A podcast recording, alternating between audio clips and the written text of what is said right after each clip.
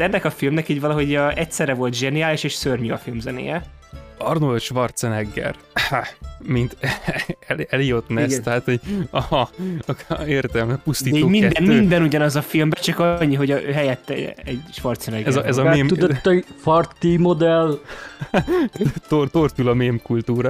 És így, ahogy ahogy így fokozatosan mutatták meg a szöveget, így nagyon lassan, nyilván a mozgó kamerával, de hogy így először csak egy T-O, és akkor tú, mondom, kinek a és akkor tú, tó, ú, és akkor Tusé. tú, tó, igen, igen, az volt nekem is, hogy mondom, hogy tó, ú, és akkor tó, tusé, mondom, hát mondom, jó, is menőn hangzik az is, és akkor... Kihívás, gyere rám. Koreográfiás a gyerek. Igen, Anyuka a földre hasal, és kalimpál fél percig, így kalimpál, hogy na hát, 29 másodperccel ezelőtt sem értem el az egyébként is három méterrel lévő babakocsit, ami éppen le akarott menni a lépcső tetejéről, hát akkor még itt maradok fél percig a földön, ahelyett, hogy föltápászkodnék, és mondjuk utána ment. Tehát, hogy És én annyit megjegyeznék, hogy a legkatartikusabb pillanat az az, amikor ö, félrelöki a picsába a nőt ö, Kevin Costner.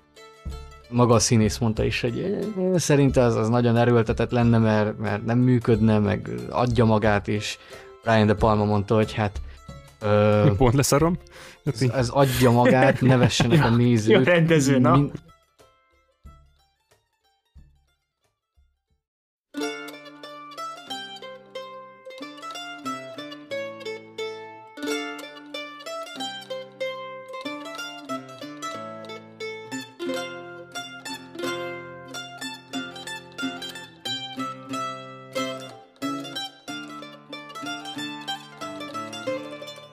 szeretettel üdvözlök mindenkit, ez itt a Filmnéző Podcast, ezúttal már 190. alkalommal. A szokásos csapatból itt van velem Norbi, Sziasztok! Gergő Sziasztok! és én, Lehel, és ezúttal egy ilyen időközi elemzőadással készültünk. Ugye most két szériu elemzésünk is folyamatban van, egyrészt a keresztapa, másrészt pedig a Rémálom az elmúlt szában szériának az elemzése, és akkor így gondoltuk, hogy a részek közé ilyen önálló filmeknek az elemzését így beszurogatjuk. És így a gangster témánál maradva ezúttal az Aki legyőzte Al Capone-t eredeti címén The Untouchable, tehát eredeti címén The Untouchables című filmről fogunk beszélni, amit ugye Brian De Palma rendezett, és a fő szerepeiben olyan pici, alig ismert színészek vannak, mint Kevin Costner, Andy Garcia, vagy éppen Sir Sean Connery. És akkor ugye az ilyen elemzőadásaink menetrendje szerint először majd mindenki elmondja, hogy mikor látta először a filmet, és mit gondol róla általában, utána majd Norbi elmeséli hát pár érdekes infót a filmmel kapcsolatban, és annak a készültéről, és akkor utána részletesen kibeszéljük a filmet kronológikus sorrendre való törekvésként. És akkor Norbi, mivel a te ötleted volt az, hogy beszéljünk elsősorban erről a filmről, legyen az, hogy akkor te kezded. Hogy mikor láttad először, és hogy tetszett. Ugye szokás hatalma, hogy mindig én kezdem már, ha itt vagyok. Helyes. Ö, É, annól el- emlékszem, hogy tévében kaptam el pont a nyitó jelenetnek azt a részét, amikor a kocsmát felrobbantják, és a gyerekfejjel az így nagyon megmarad bennem, hogy egy gyereket megölnek, úgyhogy Brian De Palma kezet foghat Steven Spielberg-gel, mert igen, igen, pont a erre gondoltam. Ezt el kell majd mondani. az így jó, csak a gyerekfejjel viszont ez, ez baromira sok volt egyébként, mert szerintem kb. ez volt az első alkalom, hogy ilyet filmben láttam, hogy kinyírnak egy gyereket. Aztán ugye a filmet nem néztem akkor végig, mert relatíve későn adták, úgyhogy a fennmaradás az még ilyen húzós dolog volt gyerekfejjel. Úgyhogy relatíve később pótoltam, mert szerintem én így a címét nem is kaptam el a, a, a filmnek, tehát nem is tudtam, hogy melyik film megy. És amikor így a gangster filmeket pótolgattam, akkor kerítettem rá sort. Nem is tudom mikor. Alapvetően tényleg kifejezetten tetszett, azóta már láttam legalább háromszor, négyszer, tehát így, így ilyen visszatérő darab, és egy ilyen, mondjuk úgy, hogy komfort bűnügyi gangster filmmel vá- vált számomra. Gergő, te írtad is, hogy ú, hogy fogalmaztál, hogy bár nem tökéletes, vagy valami hasonlót írtál itt a Messenger Én csak csoportban, azt hiszem, hogy azt, azt próbáltam valahogy kifejezni, hogy... És akkor, hogy egy szar. Hogy egy fos szar. Ne, ne, nem, nem. Tehát, hogy én a, úgy emlékeztem régről, ilyen nagyon-nagyon underage gyerekkoromból, hogy ez valami ilyen úristen, és most megnéztem, és így lehengerelt ez az egyszerű, egyszerű sztorivezetés, meg az egyszerű és lényegre törő képi kommunikáció, stb., amit felhoz, és hogy picit így meg, megütköztem rajta, hogy ez nem okozott nekem egy hatalmas katarzist, tehát hogy nem voltam éppen elájulva, csak úgy megszédülve, na, valami ilyesmit.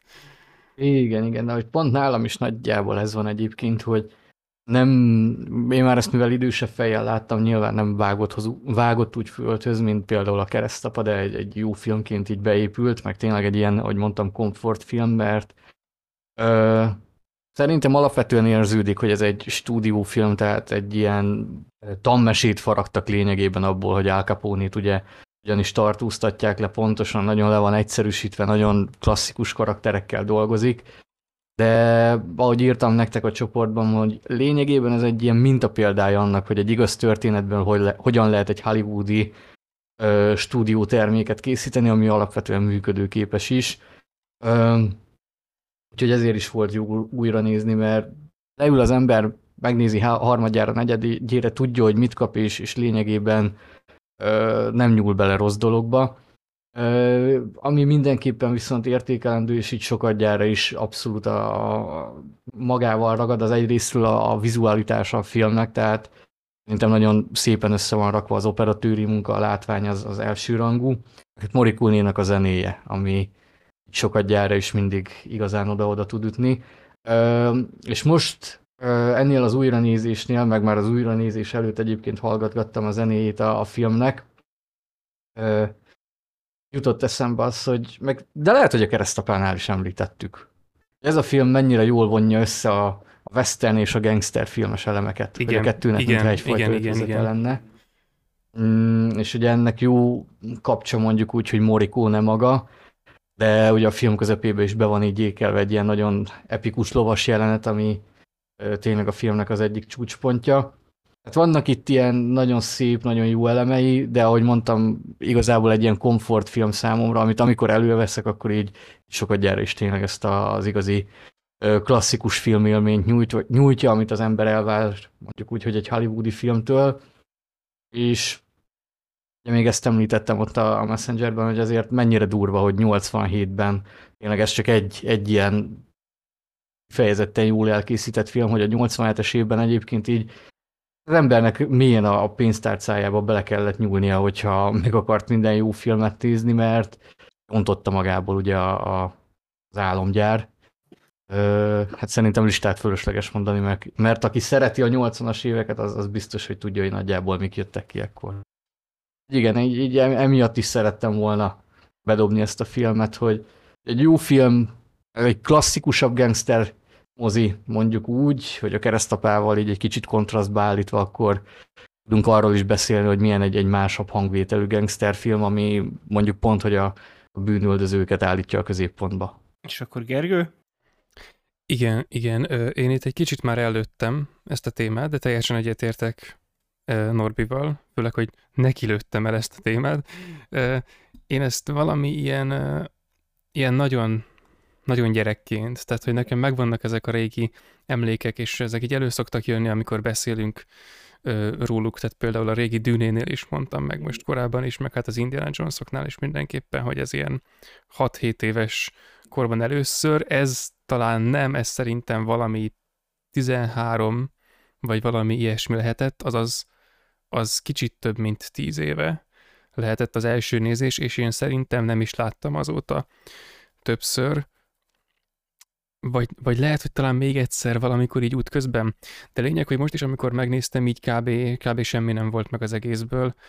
Két, két nagyon ikonikus részre emlékeztem, ami mind vizualitásában, mind mindenhogyan szerintem nem csoda, hogy bevésődött az emlékeimbe.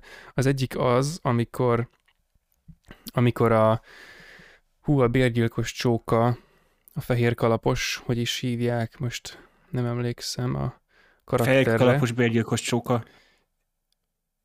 Ez a neve. gondolsz, vagy a Malonit, amikor megölik?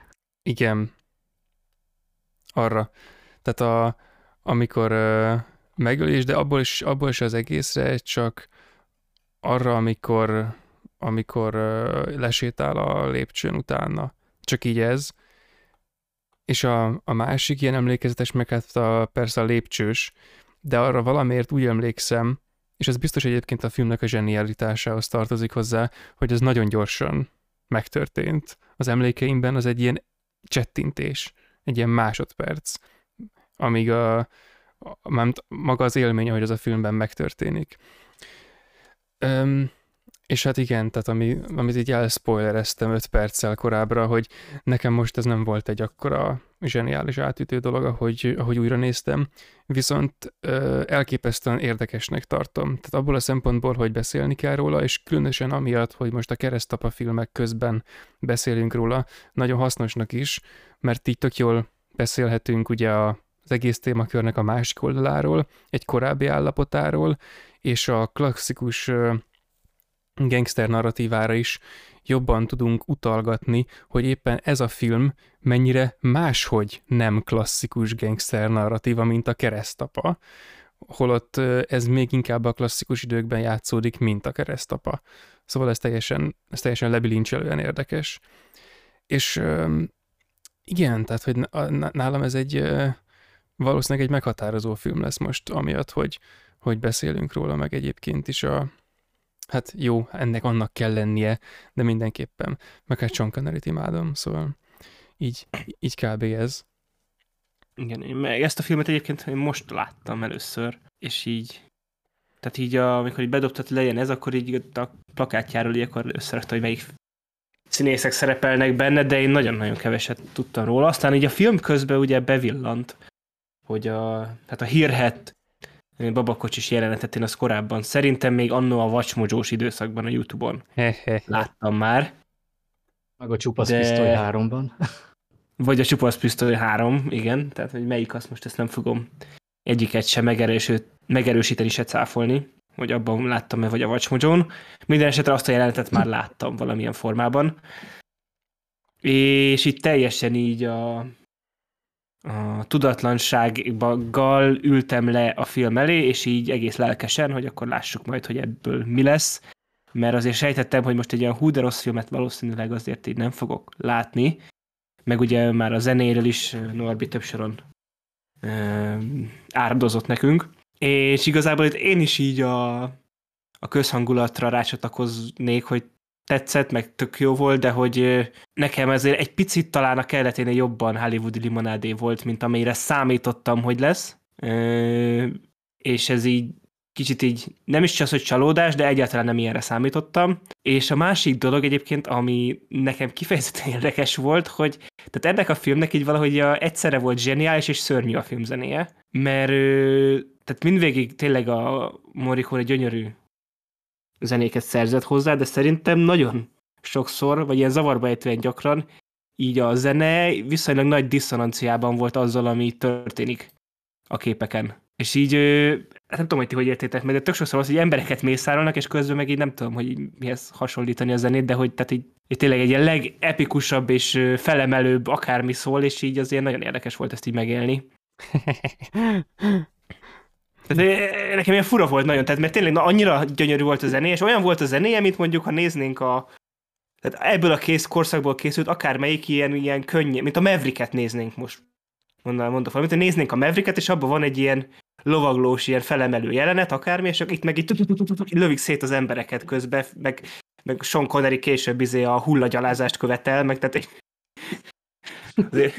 de sok szempontból meredek a film, de közben a zene az végig a, tehát annak ellenére, hogy a film nem marad meg végig a hollywoodi limonádéba, hanem onnan így, így, így lépten nyomon ilyen jelenetre, vagy egy pillanatra így, így, így kitöri a, a gátlásait, és kiszabadul onnan, a film zenéje megmarad végig ugyanott, és ez nekem ilyen nagyon sokszor ilyen diszonás volt egymással, és így elütött Egyébként a most, kép ahogy és ezt, a hallott egymástól. Ahogy ezt mondod, most az jutott nekem eszembe, amiről beszéltünk a legutóbbi sima filmesben a, az akciófilmek kapcsán, hogy a mai akciófilmek úgy ábrázolják a bonyolult technikai információs társadalmat, és azoknak a, vagy annak a bonyodalmait, mint amit össze lehet foglalni egy-két nagyon jellemző objektumban, és azokat így el lehet pusztítani. És akkor megoldottuk a problémát, és akkor ezt egy ilyen klasszikus, szerű, az apák hőse típusú akcióhős, mint mondjuk a Jason Statham a Beekeeperben így, így elköveti. És most egyébként erre, amit mondasz, úgy tudnék reagálni, hogy egy ilyen nagyon ősi formában, mintha már ez itt próbálkozna, csak a, a, a gangster narratívával kapcsolatban. Tehát itt is ugye az van, hogy nagyon célzottan, nagyon célorientáltan a bonyodalmakat és a különféle dolgokat, amik más filmekben mondjuk egy autentikus thrillerben szembe jönnek, hogy hát akkor az osztályt kialakítani, hát akkor a lefizetések, hát akkor az ellen, a lefizetett kollégák, és így tovább, és így tovább. Ezeket a bonyodalmakat minimalizálja a film, és cserébe célra törően rámegy a lényegre. Igen. És, a, és szinte mindenhol ezt figyeltem meg benne, hogy a, a képi világ a narratíva, stb. Tehát majd még később írtam egy csomó jegyzetet erről egy csomó jelenethez, meg egyébként is, tehát hogy ezek, majd, szóval majd ezeket így példázom, most még csak így összefoglalnám, hogy a, tehát például a képi világa maga ilyen mérhetetlen kiegyensúlyozottságával, a zene a maga önállóságával, a narratíva célorientáltságával, meg a motivált kameramozgások, meg minden, ez egy tök, tök önálló attól, ami valójában történik. És hogy Igen. igazából arra gondolnék, hogy ez, ez egy ilyen steril, kicsit távolságtartó élmény, ami, ami ö, egy ilyen hatalmas elégtételt kíván kiváltani, azáltal, hogy így A-ból B-be gyorsan és könnyen elmegyünk, ellentétben azzal, ahogyan az a valóságban lenni szokott, vagy ahogy adott esetben pont ennek a filmnek a kapcsán a, igen, a adaptált valóság tartalom volt. Tehát tök másképp, és hogy nekem egyébként te, te, én is éreztem ezt a dolgot, a, a diszonanciát, különösen azért, mert sok ponton rohadtul hasonló volt a volt egyszer egy vagy nyugat zenéjéhez, tehát nagyon ö, éreztem az áthallásokat, hogy itt azért ö, egyrészt jön a western, holott a gangsterfilm alapból az anti-western, tehát ez tök, ö, tök érdekes ö, dolog volt már alapból ezen a meta szinten, Na de hogy akkor még egyszer megpróbáljak válaszolni, hogy szerintem ez a diszonancia is az, hogy itt nem így, nem át kell érezni azt, ami történik, hanem csak így nézni, ami történik. Hogy akkor így, meg mint ahogy a klasszikus gangster, gangsterfilmekben is ugye az emberülés az egy ilyen munka volt, amit így el kellett végezni, és az ilyen, az erőszak ö, gazdaság, ahogy így működött, hogy elvégezzük a munkát, meg az ilyesmi. Hát itt most rajtuk végezték el a munkát, és akkor igazából nem átérezni kellett ennek az egésznek a tétjét, hanem így örülni, különös módon, néha-néha örülni annak, amit az ember így lát, így átmenni így a problémán. Még, még arra is Meg azt mondanám, hogy... Igen? Ja, mondjad, mondjad. hogy amit korábban mond... Vagy akkor mondjad, mert én másra vinném át, tehát én már nem ehhez. Ja, mert én meg azt akarnám, hogy, hogy ez a film tényleg ezért is mondtam, hogy nagyon klasszikusan hollywoodi, hogy azért alapvetően Morikune is, meg ahogy mondta Gergő, ugye a narratíva, illetve a karakterek, viszont abszolút a nézőnek azon érzéseit akarják megragadni, hogy akkor ugye itt vannak a jó fiúk, abszolút mondjuk úgy, hogy ugye a fehér, illetve a fekete ugye a rossz fiúk. És akkor, hogy folyamatosan a narratíva, az események a zenével összekapcsolva, hogy azt az érzést akarják a film végére kiváltani belülünk nézőből, hogy akkor önelégülten vigyorogjunk, hogy, hogy Al Capone-t végül ugye lecsukják, és akkor euh, még Elliot Ness a végén be is szól neki. Abszolút erre épít a film, és látszik az, hogy a stúdió akart itt egy, egy mondjuk úgy, hogy sikert a 80-as években, Brian De Palma meg lényegében ugye egyrésztről kiszolgálta ezt a részt, másrészt meg mm, lehet, hogy ez a diszonancia ugye ebből is adódik, hogy ugye a stúdiónak meg kellett felelni, másrészt meg ugye beleviszi a saját rendezői stílusát. Ezt ő el is mondta az interjúban egyébként, hogy neki az előző két filmje az anyagilag bukás volt, tehát neki szüksége volt arra, hogy akkor most készítsen egy, egy nagy költségvetési mozit, ami jövedelmezni fog és ugye neki itt mondjuk úgy, hogy bizonyos szintű kompromisszumokat kellett kötni, ö, lehet, hogy talán ez is rányomja erre az egészre a bélyegét. És ugye azért van az, hogy amit Gergő, te mondtál, hogy például a gyilkosság jelenete, amikor ugye ott a belső kamera nézet van, szerintem arra gondolsz, ugye? Ö, igen, de egyébként sokszor van hogy... ez a nagyon jellemző belső nézet. Majd, hogy, majd lesznek példák, igen. Ugye az ilyen nagyon Brian De Palmás, aki lényegében ugye ezeket a kifogásokat alkalmazza, de alapvetően meg tényleg olyan, mint a, amit elvárunk egy hollywoodi filmtől, hogy van benne ugye romantika, egy kicsi család, tisztességes főhős, stb. stb. És akkor megkapjuk, ahogy mondtam, ezt a Capone történetből a, a, klasszikus tanulsággal végződő mesét. És akkor a néző tényleg megette a popcorn, megitta a kólát, és akkor ez egy jó limonádé film. Ezért mondtam, hogy tényleg ez egy komfort mozi. Resztapához viszonyítva alapvetően tényleg ugye gyengébbnek érződik, de még így is ugye elég jól össze van rakva. Igen, igen, igen. És igen, és ez a komfortmozi része, meg tehát nyilván azért az egész évnek van egy jól eső vasárnap délután hangulata, meg egy ilyen szaga, hogy á, igen, tehát hogy és ez nyilván ez a zene is ehhez sokban hozzájárul, meg az egésznek, amit akkor még, amit korábban ugye a Norbi mondott, ugye, hogy ez egy viszonylag jól példája annak, hogy Hollywood, tehát én nem is azt mondom, hogy hogyan jól, de hogy hogyan tud, vagy mennyire tud egy valós eseményből egy mesét kovácsolni tulajdonképpen, mert így tulajdonképpen, mert annyira érdekes volt, hogy nagyon sok ilyen mesebeli elem van a filmben. Tehát a, szerintem, amikor a Sean Connery először megjelenik, tehát ő itt simán benne lett volna a pakliba, hogy olyan úgy egy gin, vagy egy akármi, tehát hogy egy igen, varázsló, igen. vagy... A bölcsöreg karakter a kisfiatalnak, Gandalf, Gandalf Bilbónak, tehát ez, igen. ez ugyanaz. Igen, ugye ezt még Igen, is hát mondja Elliot Ness a, a kunyhúban, hogy tanítómnak szegődtél, tehát ez annyira Igen. ez a meseszerű dolog. Igen, és, és ez tetszett igazából nekem az egészben a legjobban, meg amúgy nem, tehát azt még azért hozzá akarom tenni, tehát ugye nyilván most ezeket a színészeket, most tehát azért a, az jól átjön ebből a filmből, hogy ez a tehát ez a hollywoodi, nem aranykor, de hogy ez a, ez a az a kor, ami már elmúlt színészei, tehát őket azért nagy öröm nézni. Mind Sean connery mind Kevin Costner-t, Robert De Niro úgy nem olyan nagyot alakít, de teljesen szórakoztató.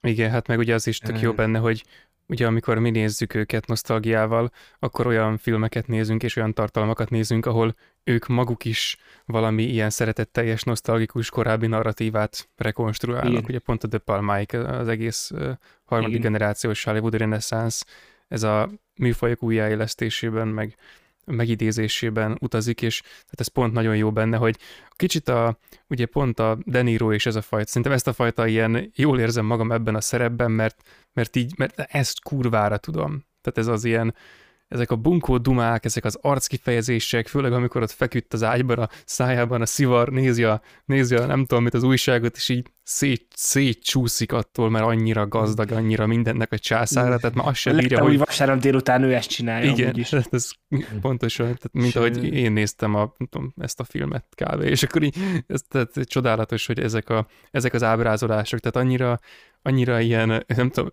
őszintén geci, hogy nem is lehet rajta nem őszintén szó, szóval szórakozni. Ugye ez annyira rátapintottál a lényegre, hogy Deniro a Rochsteiger alakítását vette alapul 59-es Capone filmből. Jaj. hogy tényleg egy klasszikus gangster filmhez nyúl vissza, hogy hogyan kell életre ezt a karaktert. Bár, bár szerintem színészek közül legalábbis számomra most Deniro volt az egyik leggyengébb láncszem. Igen, hát ő persze, tehát szórakozott Igen. szerintem egész végig. Tehát Igen. Ez a, a, ja. Tehát, hogy akkor már ezt, ezt megejteném, hogy Bob Hoskins-t nézték ki eredetileg. És szerintem ő sokkal jobb választás lett volna. Alkatilag is, meg nem tudom, a Hosszú Nagy Péntek című filmet láttátok? Nem, nem. Nem, de azt még nem. egy ö... emberöltővel ezelőtt már ajánlottad nekem. Igen, igen, még ott a kezdeti időkben, még, még a Javini csata előtt, hogy abban egy angol gangstert alakít, és, és ott a nagyon agresszív, nagyon forró fejű figura, az baromi át, jól át van adva általa. Szerintem jobban illet volna Capónéhoz. Tehát nyilván szórakoztató nézni De Niro, tehát ezt aláírom, hogy a bizonyos jelenetekben kisi ripacskodó alakítás, de ott esetben látszik rajta is, hogy egy elég hidegvérű pszichopatáról van szó, azt is jól átadja. Tehát jó, de, de e, nem az van, mint amit adott esetben ugye érzünk egy színésznél, hogy na akkor én most nem Robert De Niro-t látom, hanem Al Capone-t. Mm-hmm. Tehát itt, itt De Niro-t láttam, aki gangsterkedik, és Capone-nak hívják. Igen. Igen, És meg közben hogy a, igen, de hogy pont emiatt ez tökre, tökre erősíti azt a képletet, amit most itt szerintem nagyon Hogy passzol a megfejtettünk. filmbe. passzol ez az egész jelleghez, igen, tehát kis könnyed legyen, mert most belegondolok, hogy még annó Tom Lyonnal készítettünk egy kibeszélőt a Capone című 2020-as Josh Trank filmről, ami az Al Capone-nak a, az utolsó napjait mutatja be, tehát miután kijön a sütről, és akkor azt tudjuk, hogy onnantól kezdve már soha nem bírta igazán visszaállítani a hatalmát, tehát egy ilyen teljesen, tehát az antitézisébe fordult annak az élvezkedő képnek, mint amit itt az előbb beidéztem, amikor fekszik az ágyban, és ott a szivart nem is szívja, hanem csak úgy szívódik az a szivar, ez a fajta, és akkor a, akkor a Tom Hardy játsza, és tehát az, az olyan, olyan ott a, az alakítás, hogy így hát nyilván nincs azon a szinten, most ez merész hasonlat lesz, de kb. azon a szinten rohadt szét szellemileg és mentálisan az Al Capone abban a filmben, mint ahogy mondjuk a When Evil Lurks-ben a rothadó csávó az elején. Tehát, hogy ilyen undorítóba megy már át, hogy ő szét megy teljes mértékben, és ott azt a Tom Hardy szerintem nagyon jól hozza, csak ugye mindenki lepontozza, mert egy undorító dolog az egész, tehát egy ilyen ö, Tényleg, mentálisan... Tom Hardy Al Capone is nem menő. Hát e, ugye, tehát hogy alapból izé, csak hogy a, alapból a, már abból, hogy ez egy ilyen kis könnyed cucc, következik, hogy nem lehet súlyos, hiszen könnyed, ezért aztán kevésbé érződik alap, alapvetően jónak, de hogy pont emiatt szerintem még megvan a, megvan a maga, maga bája. Igen, és akkor a film összképéhez pedig, hogy nekem azt tetszett a kifejezetten az egészben, hogy megvan ez a bájossága, ez a kedvessége, ez a melegsége, ez a hollywoodi meseszerűsége, és mind a mellett pedig tele van szorva ilyen annyira vad pillanatokkal, amiknek ugye az film végén a babakocsis jelenet igazából a kicsúsosodása. Igen, igen. És hogy ez nyilván emiatt, vala, emiatt esik valamilyen szinten két szék közé is, de emiatt is szerintem lesz egy bizonyos szinten egy egyedi íze is az egésznek, és nekem ez tökre tetszett benne, hogy megvan benne ez tényleg ez a kellemes szerethetőség, de minden mellett vannak benne nagyon meredek és nagyon nem csak erősz, nem erőfegyet az, hogy erőszakos, hanem ez inkább az, hogy meredek dolgok, meg ilyen meglepő húzásai a filmnek, és ezt kifejezetten tetszett, és sokat hozzáadott nekem az összképhez. Meg hát tényleg az a Amikor ilyen hírhet ö, babakocsis jelenet, az meg az ok, az tényleg, amikor tudod, amikor egy ilyen először lát az ember, vagy hosszú idő után először lát az ember egy ilyen tényleg híressé vált jelenet, és akkor így értem. Tehát mindent értek. Olyankor jön tényleg elő ez a klasszikus Brian De Palma, ami például ugye a sebb helyes arcunál is megvan. Ott is a brutalitást azért el tudja vinni a végletegig adott esetben. Igen. Vagy amit majd úgyis már, már itt gondolkodtam, hogy be kellene dobni, meg talán már mondtam, hogy a, a vietnámi háborús filmekről, hogy ugye a háború áldozataiban is megjátsza ezt, hogy, hogy ott is elég meredek dolgokat mutat meg. Igen, igen, igen. És akkor Norbi elvileg ö, itt is utána olvastál ismét a filmről tudnivaló érdekességeknek, amiket most, ha minden igaz, a megosztasz, feladatomat. megosztasz Ami- velünk és a hallgatókkal is. A mi házinkat is megírtad, Így van, így van. megittad. Igen, tehát ugye azt már említettük, hogy ez igaz történet alapján készült a, tört, a film. Az eredeti mű az, az ténylegesen megjelent könyvben a The Untouchables címmel, ez a cím úgy látszik nekem is nehezen megy kimondani. Ö, Elliot Ness írta, illetve egy másik ö, fickó, na most az ő nevét már nem írtam fel, de lényeg a lényeg, hogy 59-ben jelent meg is, ö, 57-ben, bocsánat, és utána egy, egy sorozat már készült is a regényből, ami négy évadot élt meg, és ilyen óriási sikere volt egyébként annak a sorozatnak. Eh, Brian De Palma például bevallotta, hogy ő látta kb. az első részt, és akkor annyira nem hatotta meg, tehát ő, amikor felkérték, úgy volt vele, hogy ő nem egy sorozat adaptációt akar csinálni, hanem mivel adott a, a történet, akkor ők ezt a nagyvásznas megvalósításra fogják átdolgozni majd. Tehát őt magát ugye felkérte a stúdió, hogy akkor mindenképpen alkalmas lenne, hogy egy ilyen filmet dirigáljon le. Az meg megmutatkozik mindenképpen egyébként az ő hozzáállásában, hogy elég sokat így, hát mondjuk úgy, hogy harcoskodott is a stúdióval. Az egyik ilyen dolog pont ez volt egyébként, hogy Bob Hoskins ő nem akarta. Ő úgy gondolta, hogy Robert De Niro lenne a legalkalmasabb Al Capone szerepére. A kezdeti időszakban ő csinált vele legalább olyan két-három filmet még, amikor ott pályakezdő volt, ő is, meg De Niro is és úgy gondolta, hogy akkor mindenképpen ő egy ilyen klasszikus gangster figurát jól tudna életre kelteni. Ilyen szempontból meg tényleg, ahogy ti mondtátok, abszolút viszont a, az ő meglátása működőképes volt, hogy ez a, a fikcióval elég erőteljesen átitatott igaz történethez, mondjuk úgy, hogy tényleg így ö, illik Denirónak az alakítása, viszont Kevin Costner meg ő nem akarta. Ö, tehát ő nagyon húzóckodott, és Jack Nicholson, Mel Gibson, meg jó néhány korabeli színész előkerült. Gibson például a, a halálos fegyver miatt nem tudta vállalni, tehát ő emiatt ugrott, de szerintem Costnerrel végül is alapvetően ténylegesen őrá nem tértünk ide, de kifejezetten jól járt a film. Stúdió erőltette egyébként ezt, hogy, hogy ide nem nagyon kellenek nagy sztárok, tehát tényleg Sean, Connery meg uh, De Niro volt itt a, alapvetően a két olyan színész, aki húzó név volt, ugye Andy Garcia még pályakezdő volt, Costnernek se nagyon volt még ugye kiugró filmes sikere, illetve Charles Martin Smith, ő meg egy ilyen karakterszínész volt igazából, tehát ő sem egy ilyen nézőcsalogató névnek számított akkoriban. Hát mondjuk ki, hogy manapság sem olyan figura, akire szerintem sokan emlékeznének. Ö, tehát a, a stúdió az alapvetően ezzel próbált spórolni, de a színészek úgy voltak vele, hogy, hogy szerintük ez egy jó dolog volt, hogy őket válogatták össze, mert abszolút mindenki teljesen más, hogy ö, játszott teljesen más karakter volt a való életben is, pont emiatt volt szerintük, meg lényegében én is így gondolom, hogy működőképes ez a csapat, mert ö, úgy, úgy abszolút hiába nem bontakozik ki például Andy Garciának a karaktere, de úgy, úgy érzi az ember a jelenlétét, mert van mondjuk úgy, hogy egy kisugárzás mind a négy színésznek.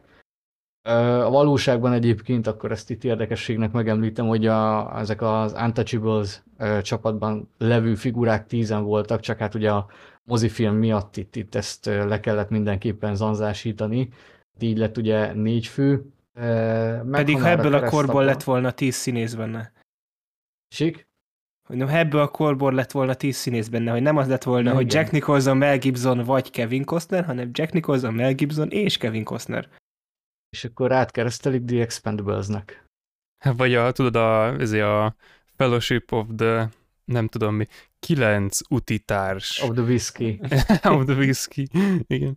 Uh, és, igen, nem, bocs, csak még egyet, hogy az a Fellowship of the, és akkor a, mit mondanak, hogy miért akarnak rendőrök lenni. A törvényt szolgáljam.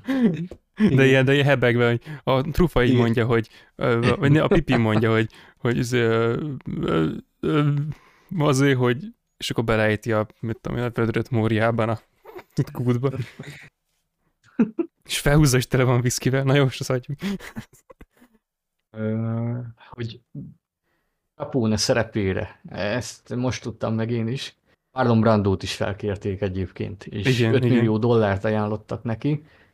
Ezt hiszem, ilyen két heti forgatás lett volna, tehát nem lett volna olyan túl hosszú. Igen, igen. Ő meg így, így nemes egyszerűséggel nemet mondott, tehát maradt a buliból, de ugye ez azért vicces, mert a keresztapa kettőben meg pont De Niro játsza a fiatal Vito corleone tehát itt, itt megint történt egy ilyen... De ott is volt valami ilyesmi, nem, hogy hogy ott is, ott, ott is volt valami ilyesmi, hogy azt is Brandónak kellett volna, vagy ez, ez egy ilyen... Ezt a kettőben igen, úgy emlékszem, hogy felmerült, hogy elmaszkírozzák fiatalabbnak, most ebben nem vagyok biztos, meg az, az viszont százszázalékos, hogy a flashbackben, mikor ö, várják haza, akkor ő megjelent volna, de azt is visszautasította. Mondta, hogy nem akar, de szerintem azzal jól jártunk. Igen, ezzel mindenképpen jól jártunk, igen, igen. Igen, és akkor a színészeknél tartottam. Így van. Uh, és hát ugye lényegében ugye valóban ez történt, hogy, hogy a forgatókönyvet nagyon szabadon kezde, kezelték utána, hogy nyilván megkapták ezt, hogy akkor van egy alap, hogy akkor ez a tíz fickó, ez szembeszállt Al Capone-val, és uh, ugye itt jó pár évig küzdöttek azért, hogy felgöngyölítsék akkor ezt a bűnügyet, és, és tényleg az interjúkból is ez jön át, hogy ők eb, eb, ezt a forgatókönyvet, meg a filmet úgy képzelték el, hogy nekik ezt kell igazából elmesélni, hogy akkor milyen nemes eszméket képviselnek, úgymond ugye a, a, a csapatnak a tagjai, ugye Kevin Costner például ezért emelte ki végül Brian De Palma, hogy amikor leült vele beszélgetni, akkor viszont meglátta benne azt, hogy Elliot Ness eh, akkor legyen egy ideális figura, és Kevin Costner pedig ott a, beszélgetés során tényleg ezt mutatta, hogy egy ilyen meglehetősen őszinte, visszafogott, meg egy ilyen nagyon kedves fickó, hát megtalálta benne tényleg azt a, a színészt, aki majd életre tudja kelteni a karaktert. És az az érdekes, hogy a sok módosításból ugye ilyen dolgok maradtak, vagy legalább csak utalás szintjén vannak, és majd, majd így például a befejezés is egy kicsit abszurd, vagy mondjuk úgy, hogy, hogy máshogy értelmezendő az az egy mondat. Egy Elliot Ness, ő, ő gyűlölte a fegyvert, tehát nem is szeretett használni, egy embert nem lőtt le. A pónéval sosem találkozott, így szemtől szemben, Hát itt, itt nagyon így felturbúzták, hogy a hollywoodi ugye filmeknek meg legyen ez a varázsa, tehát amikor ugye megöli azt az egy embert, ö, ott is ugye kifakad, meg mikor ö, ö, Nittit le akarja lőni, amikor menekülni akar, ott is ugye tétovázik, ez a klasszikus, a főhőst állítsuk egy ilyen kérdés elé, hogy akkor ő is ugyanúgy fog-e tenni, vagy sem, rálép erre az útra, hogy akkor bűnt követel, hogy igazságot szolgáltasson, stb. A film végén meg ugye van egy ilyen mondata, hogy na akkor feloldják az alkoholtilalmat, mit, mit fog csinálni, iszok egyet. Na hát ez az Elliot Ness a való életben ő tényleg visszautasította azt, hogy lefizessék, tehát neki felajánlották, hogyha szemet húny Capone ügyletei fölött, akkor minden héten talán hetente ezer dolláros csekk fogja. Igen, igen. igen, hetente hétfőnként. Ezer dolláros csekk fogja várni az asztalán, és akkor ő erre nemet mondott. Tehát az élete végére ő ilyen abszolút, hát mondjuk úgy, hogy egényedett, tehát pénzszűkében volt, és a könyvet is ezért, halt meg. És a könyvet is hát, alkoholos film... mámorában azért írta meg, hogy legyen pénze, tehát hogy így ez nagyon, nagyon durva. Tehát ezt... És ugye nem is adtak hírt róla, amikor ő meghalt, hogy hát a, az az ember, aki irányította Capone ügyének a, a nyomozását, úgy szerepe volt, az az ember meghalt. Tehát ő abszolút ismeretlen volt ilyen szempontból, majd a sorozat volt az, ami egy ilyen nagy löketet adott annak, hogy ú, hát igen, volt egy ilyen Elliot Ness nevű fickó. Hát ugye megint nagyon hollywoodi dolog, hát a, a való életben ő háromszor vált el, és ugye egyetlen gyermeke volt, de az is csak egy fogadott fiú volt, tehát megint szépen előjön ez, hogy karakterét, hogy egy kicsit feltöltsék élettel, meg adjunk a nézőnek az érzelmeire, hogy kap egy ilyen nagyon bárgyunk, mosolygó feleséget, meg, meg gyereke születik, stb. stb. Akit a feleséget törvénynek de, akar de valahogy... elnevezni. Tehát, hogy így, Sik? akit a felesége Lónak, az azt törvénynek akar elnevezni, tehát, hogy így aha, Igen, meg hát ugye a Igen. A. Edgar, vagy James Edgar, és akkor a G. Edgar lenne a neve, és akkor ha, ha, ha az milyen jó. Igen. Hát meg egyébként ugye ezeket a változtatásokat ma már a ilyen komment szekciókban írnák a, ezerrel, hogy hát történelem hamisítás. Igen. Igen, igen, igen. És, és ugye mégis ennek ellenére van az, hogy ugye meginogott a két szék között, de talán ugye nem, nem esik segre. Tehát én ezért mondtam, hogy ez így minta példája annak, mint például a rettenthetetlen, hogy hogy lehet jól történelmi filmet úgy forgatni, hogy kb. amúgy nevek azonosak, aztán ez így csókolom, mert, mert Brian De Palma stílusa, meg ahogy összefogja a színészeket, az, az rengeteget segít ezen, hogy működjön. És ahogy mondtad le, ez a vasárnapi délutáni film hatás, ez, ez abszolút kihozza belőle a maximumot. Unfactor, fan, unfaktort, na csak kinyögöm.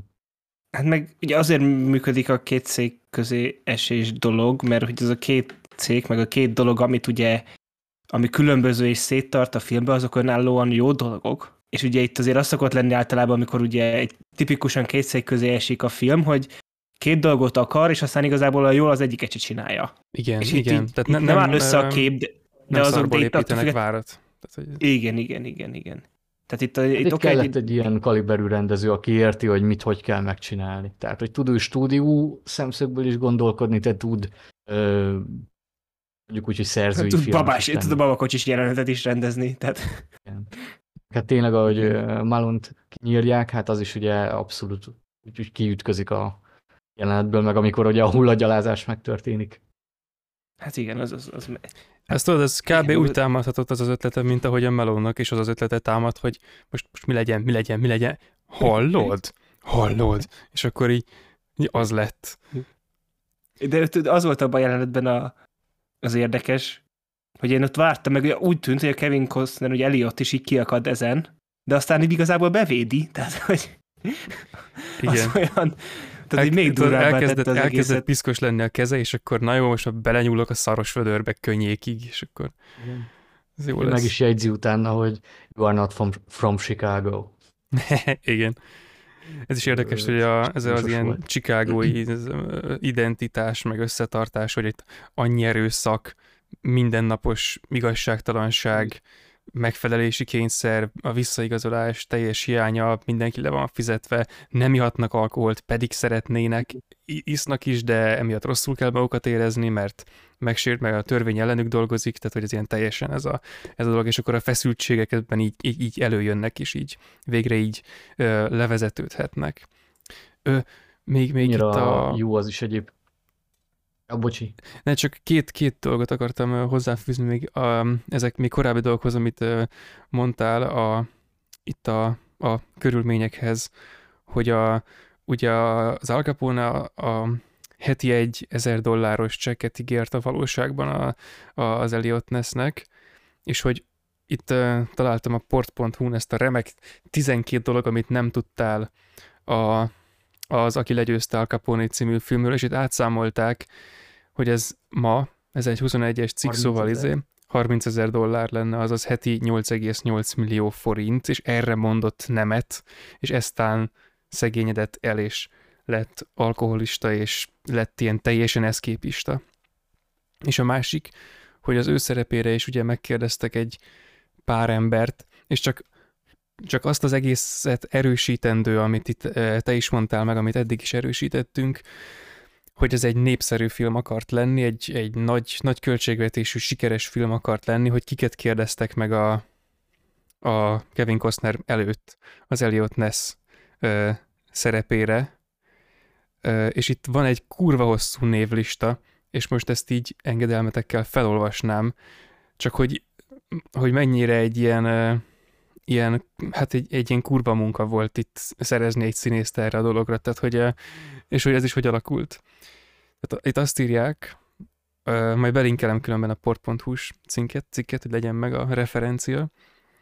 Tehát az első választás az Don Johnson volt, de elutasította, és akkor utána Mickey Rourke, Jeff Bridges, Mel Gibson, és ő nem jött ugye a halálos fegyver miatt, Jack Nicholson, William Hart, Tommy Lee Jones, Harrison Ford, Tom Bergner, eh, Nick Nolte, Alec Baldwin, Nicolas Cage, Michael Douglas, Ruther Hauer, Ed Harris, Michael Keaton, Christopher Lambert, John Malkovich, Ron Perlman, Kurt Russell, Sylvester Stallone, John Travolta, Bruce Willis, James Woods és még Arnold Schwarzenegger is. És még sokan mások. Tehát, hogy őket mind megkérdezték. Tehát, hogy ez az ilyen végig, végig Feláldozhatók. igen, tehát vég- végig kurvulták a, az egészet, és akkor lett a Kevin Costner, tehát ez a, és amúgy őszintén szólva, tehát ha ennyit, ennyit gyűrték, akkor örülök, hogy ez így sikerült, mert a, a kemény munka és a, a, ház, és a házalás a forgatókönyvvel, az kifizetődött, ugyanis Arnold Schwarzenegger,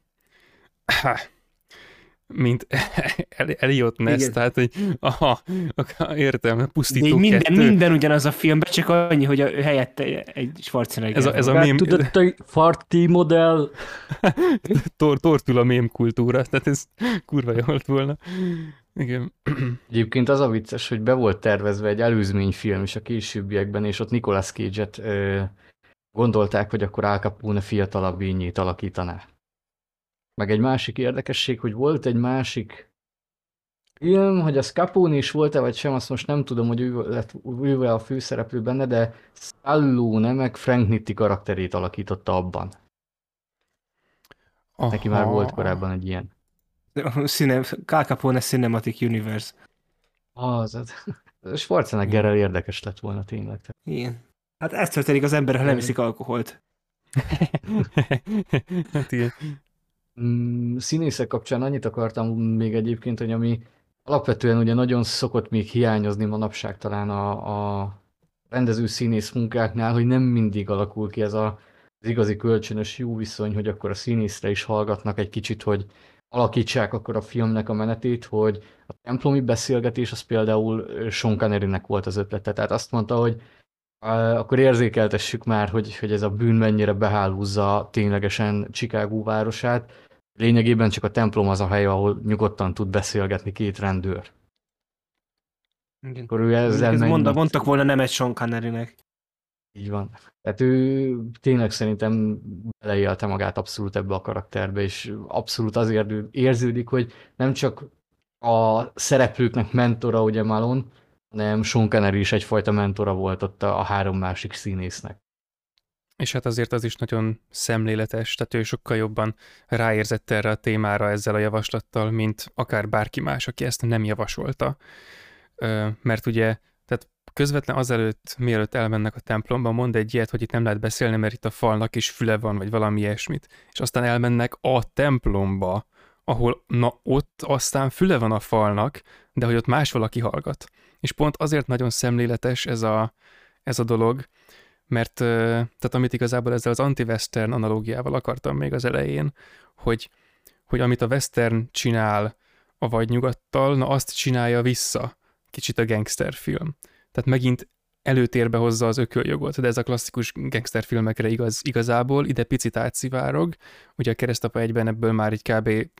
semmi nincs meg, mert ott már az intézményesítés felé mennek, akkor a keresztapa egy első fele majd nagyon szépen revideálja ezt, a második fele meg még tovább viszi az első résznek a, a képletét, de itt is ez, ez az ökölszabály ugye még itt valamennyire létezik, és hogy ugye itt ennek az a lényege, hogy a, a western káoszából a nyugat, vagy hát a, a, hát a, a, a civilizatórikus kelet felől jövő mítosz megalapítja a, a, a jogrendet, hozzák a, vallást, meghódítják a vadont, ezé, hozzák a vasutat, meg az ilyeneket, eltelik kúrosok idő, és akkor jönnek a, jönnek a gangsterek, akik meg visszatelepítik ezt a, ezt a, ezt a vadorzást, ezt az erőszak, izé, ö, ilyen gazdasági, ilyen, ilyen, ilyen, ilyen, ilyen fonákját a, a társadalomnak ebbe a, az Amit egészbe. és hogy mond a... a film elején, hogy, hogy mi felénk azt tanították, hogy szép szóval és fegyverrel érsz el bármit. Igen, igen. Ez a Shrek, amikor mondja, hogy az észérvek és a kérlelés. Ez az észérvek, ez a kérlelés. Az egyik ökle meg a másik. Tehát, hogy igen, igen, és csak arra akartam ezt kivinni, hogy, hogy jogrendek vitatkoznak egymással. Tehát, hogy a, a társadalmiasult jogrend, amiről tök jól meg is beszéltük, hogy azt hiszem fel is olvastam egy idézetet egy valamelyik cikkből az első keresztapa kapcsán, hogy ők nem hiszik el, és nem vetik magukat alá, mármint a gangsterek ennek a most említett ilyen társadalmiasult rendnek. Ők alapítanak egy új kódexet. Tehát igazából kódexek, meg törvények ütköznek, és képzik egymás pozitív, meg negatív alternatíváit. És akkor ők ugye, ők ahogy a, az egyik metódusával válaszolnak a másiknak a céljaira, tehát a gangsterekhez közelével a mint egyikek, a gangstereknek, mint másikoknak a céljait ö, érik el, vagy hiúsítják meg a rossz terveiket, meg az ilyeneket, őket nem akarják, hogy a maguk oldalán fertőzöttek lehallgassák, ezért elmennek a abszolút felső jogrendnek a helyszínére, a templomba, ahol tényleg csak az hallgat, és ott tudnak beszélgetni, mert ők, mert ők ekkor megképzik a, úgymond ezt az újszerű dolgot, aki bemocskolja a kezét, mert aki, aki megmeri tenni. Tehát pont ez volt ugye a lényeg, hogy nem az volt a baj, hogy nem tudjuk, ezért se egy krimi ez a film, nem az volt a baj, hogy nem tudjuk, ki kell nyomozni, hanem az volt a baj, hogy nem mertük. És kicsit gangsternek kellett lenni ahhoz, hogy merjük, és na ez, ez, ez, ez, a, ez a mindkét oldal számára bűnös diskurzus, ez csak a templomban folyhatott le, vagy hát nem az egész, mert nyilván máshol is folyt ez a diskurzus, de a, az egésznek a gyökere az onnan ered, és ezt csak ott lehetett megalapítani, ezt a képletet. Így van, és a... akkor, hogy kezdődik a film, kezd... menjünk vissza oda, ugye, amikor a... Táblistára majd én kitérnék, ha nem gond, ha, ha azt hát, azzal kezdődik, az, az van legelején, úgyhogy arra itt az alkalom. Tehát én, én most arra is ügyeltem, a, a rémálom óta már nagyon figyelem a stáblistákat, hogy van valami érdekesség. Ö, vagy nem tudom, te arról akartál-e valamit? Nem. Én a Robert De Niro interjújáról. Ja. Mert szerintem itt is baromi érdekes egyébként ez, hogy mennyire zseniálisan lehet már csak ezzel is játszani. Szerintem a mostani filmekből alapvetően hiányzik ez, hogy a film előtt legyen egy hosszú stáblista, mert ez a film is nagyon jól ráhangolja a nézőt egyébként arra, hogy mit fog itt lényegében kapni. És ugye egyrésztről maga a zene a, harmonikával ugye hozza ezt a western elebet, másrésztről meg ugye van egy ilyen nagyon agresszív vonulata az egésznek, tehát ö, ugye a másik dallam, hogy ugye ez már megalapozza ezt a két oldalnak a küzdelmét. Ami nekem nagyon tetszett még, hogy maga a felirat hogy jön be, ez a kezdetben csak az árnyékokat látjuk, ez is elég ilyen westernes vonás. Ott szokott ez lenni, hogy ugye az árnyék tűnik fel a Igen, hősnek. igen, igen. És itt is ugye a betűk, ahogy utána megjelennek a háttérben, mintha maguk tényleg ugye az, az Untouchables banda sorakozna fel, és Igen. akkor tényleg még a, a betűk azok nem is ugye felénk jönnek, hanem távolodnak. Ez is egy baromi egyszerű koncepció, de, de szerintem tök jól működik összegészében. Lehet én látok bele túl sokat, de szerintem ez valamilyen szinten így, így Nem. tudatosan volt. Ez mind De én, én van. is a közeledő embereket láttam, és aztán, hogy ah, átvertetek. Igen, meg hát ez nem is azt tudod, hogy átverés, hanem hogy ez, ez tényleg, tehát ott, ott sorokoznak a, a, az untouchable úgymond a, az árnyékok mögött. Tehát ez, ez nagyon jó, ez a, az egész címkoncepció. Igen, és akkor ezután jön az, hogy a, ugye a Robert De Niro-t interjúztatják Al Capone szerepében, és ö, ott is ilyen, egy nagyon jó volt már a kezdő beállítás, hogy ugye nem egy ilyen, ugye azt mondták, ugye, hogy egy ilyen hosszantű, széles szövegben írják ki ugye általában, főleg ugye az elmúlt 20 évben, egy film elején, amikor ugye ezt kiírják, hogy 1930 alkoholt nem lehet kapni, bandaháború, és itt meg ez a, tényleg ez a festményszerű már, már beállítása, hogy ott a Robert De Niro-nak még a körmét is cicomázzák, meg egyszerre csiszolják a cipőjét, a körmét, és ugye a borbe is megjött, és ez macskafogó és ez- referencia amúgy, csak mondom. Igen, És egy érdekesség, hogy ott a kis ö, borotválkozó eszközök között jó néhány volt, ami az igazi Al Capone volt. Meg volt Ez- ilyen is, nem, hogy a De Niro megszerezte, vagy szabatott ugyanolyan öltönyöket, Bújját. mint, mint a... Igen. Igen. igen, tehát hogy itt eh, Még teljesen... az alsó gatyát is. Igen, a sejem, vagy csináltatta milyen meg. alsó gatyám. ugyanazt hordta, Igen, csak kifordította. Hát, annyira bele akart ebbe mélyedni. Igen, meg hogy tehát teljesen ilyen method actingelni akart elvileg a, a De Niro, Igen, csak nem tudott rendesen És is- elhízni, ezért kicsit igen nem tudott. Ö, vizuálisan egyébként itt már rögtön megmutatkozik egyébként tényleg, hogy a film az mennyire gyönyörű. Ö, erre én nem is asszociáltam korábban, az extrákból tudtam meg, hogy a padlónak a mintázata, szánt szándékkal a napnak a szimbólum, hogy Capone-t lényegében úgy akarják megjeleníteni, mint 14. Lajos, hogy hú, akkor ő, ő ennyire rangos, mint a napkirály, és ennyire elérhetetlen. Ez a vizuális építkezés, ez a későbbiekben, ez megint csak, annó csak csodáltam, hogy mennyire jól néz ki ugye a hotelnak, amikor felviszik neki az újságot. Tiszta vörös a, a, a szőnyeg folyamatosan, és ugye a szobájában egy, egy csepp vörös sincs, és akkor ugye ezt így elmondták, hogy ez abszolút tudatos volt abból a szempontból, hogy Capone-ig ö, vér vezet fel, de ő maga a vérbe így nem mártózik bele, de, de az a hatalom, az a rendszer, amit felépített, az ugye több embernek a véréhez köthető. Igen, igen, mindenképp. Meg egyébként itt az elején a, Az, az bravúros. akkor még ezt erősítendő, hogy itt ugye az elején ez egy direkt kiegyensúlyozatlan kép. Tehát az, az egyik felében, de úgy, úgy el van felezve, mint hogyha borotva pengével vágták volna, vagy valami ilyesmi. Ott vannak a, a, a szereplők 90%-a, tehát aki fontos, és akik beszéltetik, tehát hogy mi- minden ott történik, és ez így van egy darabig.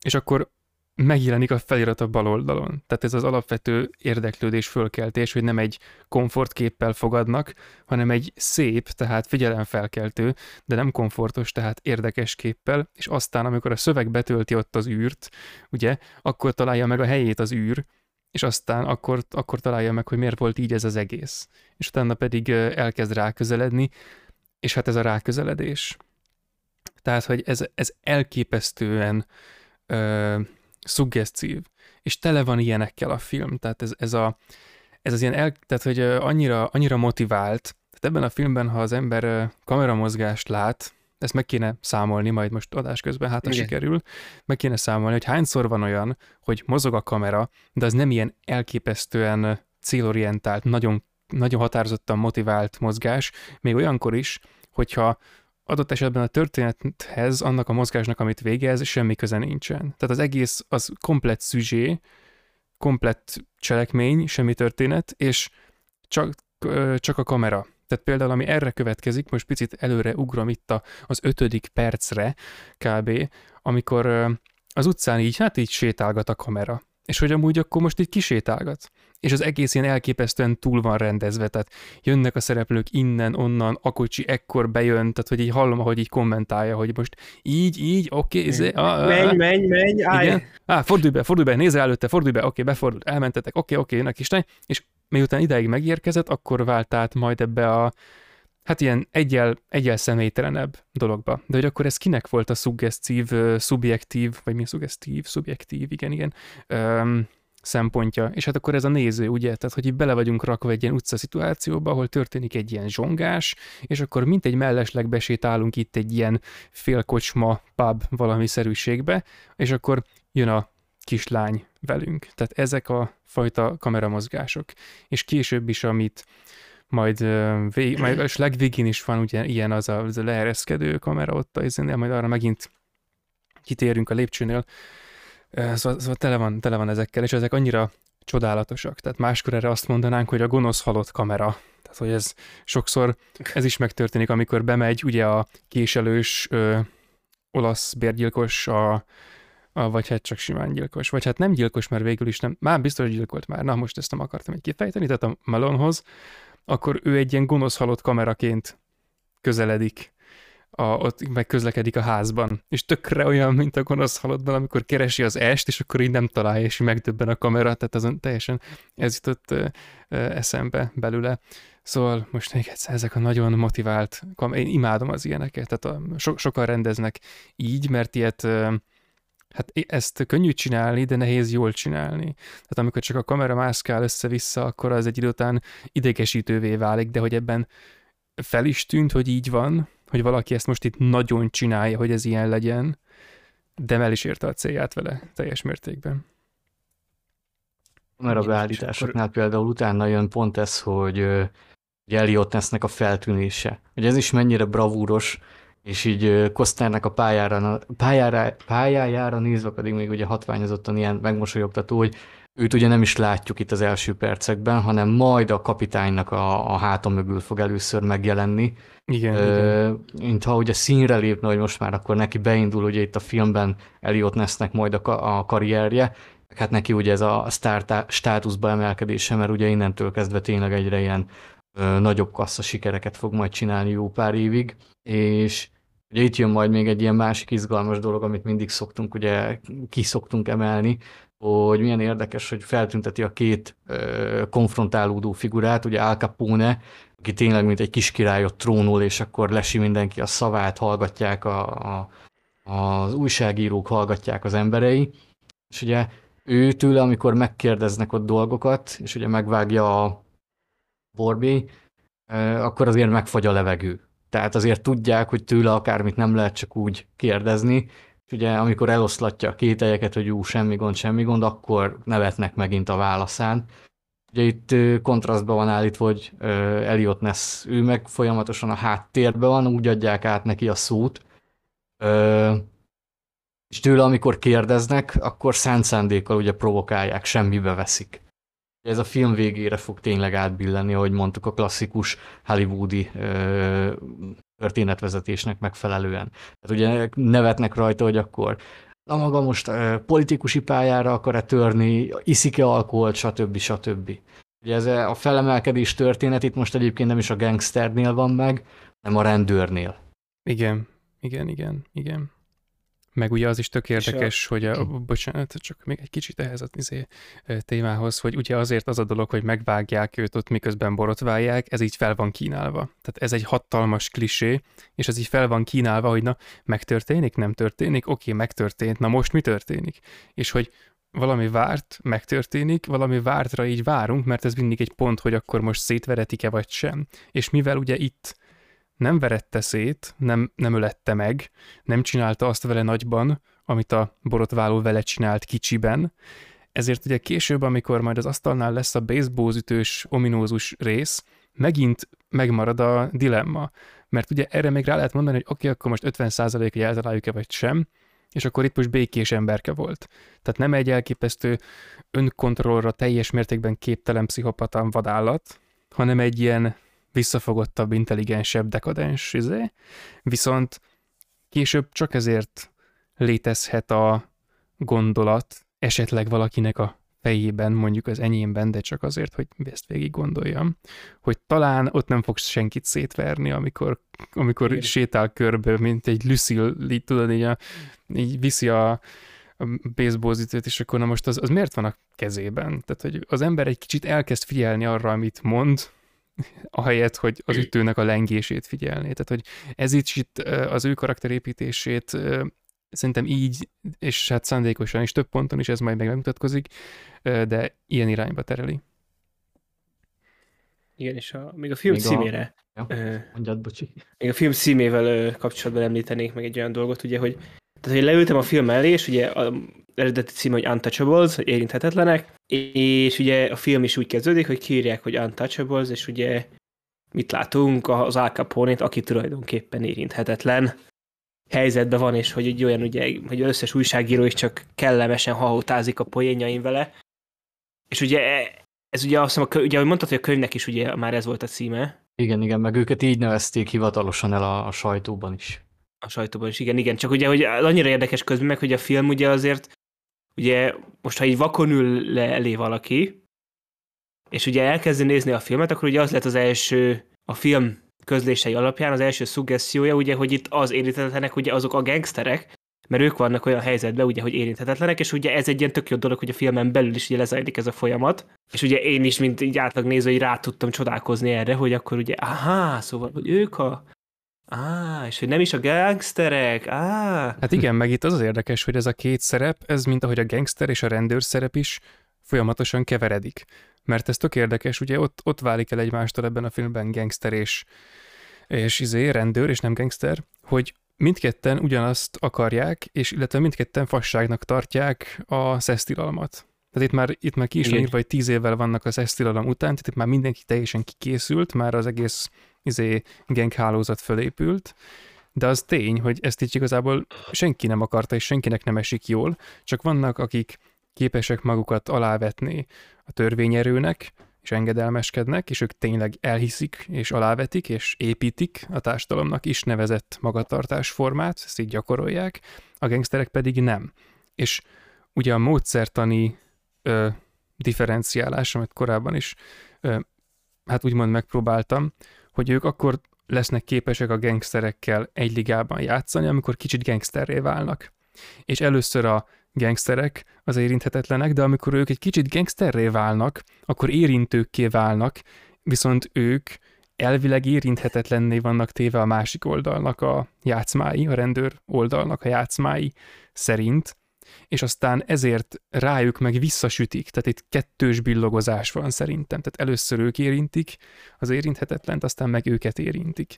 Ezért ez ilyen pingpong, izé, oda-vissza játszmázás uh-huh. itt a, ennek az, a, szerintem az egész koncepciónak a, a, a részéről. Ja, meg akkor a másik, hogy ugye a nyitányban megvágják az érinthetetlent, és akkor ez már egy kicsit így, akár még egyébként a klasszikus gangster narratívára is lehet utalás, hogy ugye a alapból mindig úgy történnek a dolgok, hogy jön a gangster, aki az, az erőszaknak úgymond a letéteményese, tehát az erőszakban utazik, és azt helyezi szembe a, a kultúrával, meg a társadalommal, meg a jogrenddel, meg az ilyesmivel, és hogy ez rövid távon mindig sikeres, de hosszú távon mindig sikertelen mindig elbukik, és hosszú távon lassan veszít, kapja a kisebb-kisebb sebeket, és akkor végül ezek fölemésztik őt. Itt most ebben a filmben nem pont így dolgoztak, de ugye még itt is, ahol nagyobb léptékben haladtak, így építkezett a narratíva, hogy, hogy ugye folyamatos razziák, rajtaütések, egyre nagyobb és nagyobb sebek, míg végül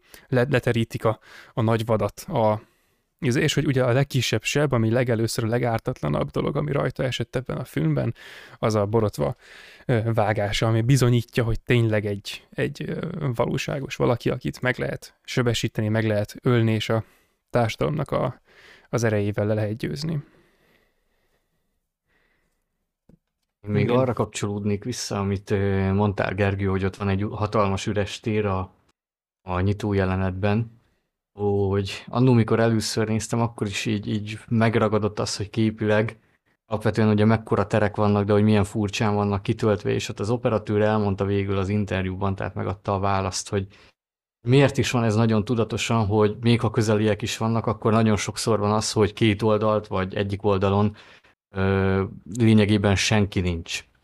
Ö, az operatőr azt mondta, hogy ő szeretné fekete-fehérben a filmet, hogy visszaadja itt a 20-as, 30-as éveknek a világát. A stúdió meg Brian De Palma is mondta, hogy hát azért ezt, ezt felejts el. Mennyire tudatos adott esetben, hogy kell legyen egy, egy operatőr is, azt mondta, hogy akkor úgy állítja be a jeleneteket, hogy kevés ember mozogjon, minél nagyobb legyen az üres tér, és akkor visszaadja azt, hogy a 20-as, 30-as években válság van, kevesebb a népességszám az USA-ban is, jobban megjeleníti ezt a korszakot, hogy ezért ez egy teljesen más világ. Meg ezek a beállítások, hogy, hogy ugye nagyon sok egyszínű autót tesz egymás mellé, amikor Igen. ott par- parkolnak az utcán és hogy ezzel is ugye ezt akarta érzékeltetni, hogy csupa fekete autó, hogy ez a régi idő. Hát azért ez a film, hogy ennyire működjön, ugye jól látszik, hogy mennyire jól kellett tudni együtt dolgozni a operatőrnek, díszlettervezőnek, színésznek, rendezőnek, zeneszerzőnek, mindenkinek. Igen, és meg ugye ez... a, a vizualitása ezért egy ilyen 10 per 10-es a filmnek szerintem, hogy ilyen apróságokra ügyelnek, és az már annó is nagyon megragad bennem, mikor először néztem, hogy tényleg így ennyire profin megragadni azt, hogy milyen volt a 30-as évek, és szerintem a, a Mafia nevű játékra ennek a filmnek ezek a, a módszerei mindenképpen hathattak, mert ott mintha egy az egyben mondjuk úgy, hogy innen koppintották volna ezeket a, a megvalósításokat.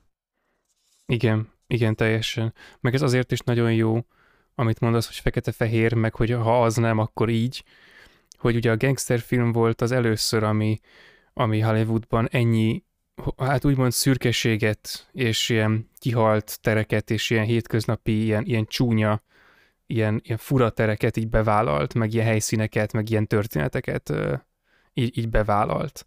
És ez, ez különösen durva tud lenni fekete-fehérben, ezek az ilyen terek közötti terek, meg ezek az ilyen szürke, semmi dolgok, és persze ugye a, az ilyen elképesztően színes és nagyon már, a, már az összeállítással nagyon szuggesztív képek, azért ez némiképp hát megölik ezt a hangulatot, és hogy ezt a valamennyire mégis lehet rekonstruálni, mondjuk így, hát az csodálatos. Igen. Meg ugye ez a, az egész manisat ott a Chicago posta előtt. Ja, hát tehát, rohadtul. Tehát a, igen, az, az olyan volt, hogy igen, ez az. Mert egyébként még egy ilyen érdekes dolog. Igen? Hogy, hogy, hogy ezt azért is írtam, hogy tehát, hogy ennyire menőn, ilyen epikus zenére szerintem egyetlen filmben nem keltek még át utcán. Hát igen, meg tehát olyan volt, hogy most oda mennek igazából egy rakás postást megfenyegetni, és közben a zenével meg így gondolta volna, most újraír, újraír, újraírják majd Amerika alkotmányát, vagy nem tudom, tehát hogy így... Hát igen, tudod, a, a Beatles is ment így át az úton, csak ők a másik irányba igen. mentek. Így van. Igen, igen. És mezitláb. És ugye amikor mm. ugye először ugye az, Untouch, az, az még az Untouchable-hoz vissza kanyarodva, hogy amikor ugye hát a meghal a hát a másik FBI-nek karaktere, a liftben, és ugye vérrel fölírják, hogy touchable, és így ahogy, így, ahogy így fokozatosan mutatták meg a szöveget, így nagyon lassan, nyilván a mozgó kamerával, de hogy így először csak egy T-O, és akkor tú, mondom, kinek a és akkor tu, to, u, és akkor Tusé. tu, to, igen, igen, az volt nekem is, hogy mondom, hogy to, u, és akkor to, tusé, mondom, hát mondom, jó, mégis menőn hangzik az is, és akkor... Kihívás, gyere rám. Igen. Igen. Tehát ez, a, ez a, annyi minden lezajlott bennem, mire szépen lassan oda kiért, hogy akkor touchable, tehát hogy ez annyira érdekes volt és vicces, hogy tusé, igen. Tuséből. Felírtad jól, hogy touchable? Uh, ja. Igen. Hát ez túl se. Igen. Ja. És Na, feltartják, mindegy, fel, úgyhogy- feltartják a táblát a Shrek egyben, hogy ah, most Igen. ezt kell mondani. Ah. Megint így ilyen apróságokat dicsérnék még, amit én mindig örömmel veszek filmekbe, és ez is most tűnt csak fel egyébként, amikor a rajtaütés előtt ez beül a, a kollégájához ott a kocsiba, és akkor elkezdi a szendvicset enni. Nem tudom, hogy a kollégát figyeltétek-e. Hogy az ő alakítása is hiába lényegében ennyi a szerepe, hogy ott ugye beszélget Nessel idézőjelesen. Ugye mennyire szarik rá lényegében mindegyik rendőr, ugye később ki is röhögik, hogy ez a kolléga így folyamatosan felfelé, jobbra-balra nézeget, meg így kinyögi a válaszokat, hogy igen, igen, nem, nem izgulok, stb. És amikor ugye felmerül, hogy nőse, van-e asszony, hogy akkor mosolyog, és utána is még így félrenéz, mintha azt mondaná, hogy "Öty- atya ég, én itt ülök ezzel a fickóval, itt próbál verkodni, szívesebben lennék ott az asszonyal, és akkor dugnám. Érte ezzel a marhával kell. Tehát ez, ez annyira jól átadja azt, hogy Elliot Nessnek honnan kell indulni, hogy senki egyszerűen nem akar együtt dolgozni vele. Tehát Igen. ez az érdemi rendőri mi volt, amit ő képviselni próbál, az nem működik, mert ugye mondja is a, a többi rendőr kollégájának, hogy biztosan vannak maguk között, akik isznak, de ezt most félre kell tenni, példát kell mutatni, stb. És, és ugye Malon épp emiatt, mint a mesében, ugye pont jókor ezután az akció után jelenik meg, és akkor mondja is, hogy kicsoda maga, hát jó rendőr. Igen, igen, igen. Hát meg az is nagyon Ugye, jelképes, bocsi, csak egy annyit még itt a, a legelső ö, jelenetek egyike, amikor ugye bemutatják, ez is egy ilyen nagyon hosszú jelenet, tehát egy nagyon hosszú snit, tehát valami, nem is tudom, legalább, legalább két perces ö, vágatlan rész, amikor először bemutatják őt, és akkor kijön a kamera a konyhában, kony- konyhából, ahol a, a feleség éppen vágja a répát, és felír valamit a, nem tudom, a naptárnak az egyik letépett papírjára, átmennek hozzá a másik szobába egy ilyen elképesztő, ilyen, ilyen, ilyen teátrális, lassú, kiszámolt kameramozgással, ami természetesen kurvára motivált. Ott pont olvassa a robbantásról szóló, meg a, a kislány haláláról szóló főcímet, és utána így megölelgeti, nem kéne már elmenni munkába, tehát olyan a felesége, mint egy anyuka, és a egész végig olyan, Mhm. tehát ez a, ez a feltétlen szeretet, tehát hogy azért a, mit tudom én, a, a feleség, meg a, mint az asszony, azért az megmondja, ő egy önálló másik ember, ő egy önálló entitás, akivel, a, a, akivel együtt, tehát nem csak koexisztálni, hanem, hanem kooperálni is kell az életben, és hogy ott különféle szempontok fognak öm, érvényesülni, és abból, és az remélhetőleg egy együttműködésként valósul majd meg. Tehát ez a fajta, amit feltétlen joviális, semmit mondó, és nem is igazán szereplő szeretet, ami itt a részéről megnyilvánul, ez egyértelműen egy ilyen anya, anya izé téma, és ez tök érdekes, ugye annak tükrében, hogy, hogy ugye már alapból a könyvet, amikor megírta, vagy hát megírták, akkor elég erősen kiszínezték, és ugye akkor ő már nagyon le volt csúszva, és a filmben ez így jelent meg megint, hogy oké, okay, hogyha ő írt is a könyvben magának egy ilyen fullos feleséget, azt nem biztos, hogy anyaként írta meg magának, de még ha, ha, úgy, ha így volt, akkor az egy ilyen meta, akkor az nagyon-nagyon meta, viszont az, hogy akkor ők így ábrázolták, kicsit kevésbé meta, de azért még így is eléggé meta, hogy egy ilyen, egyrészt anyám asszony katonája, aki úgy küldi el, akit úgy küld el az anyja a munkába, mint ahogy a suliba küldené el, tehát ez nagyon érdekes.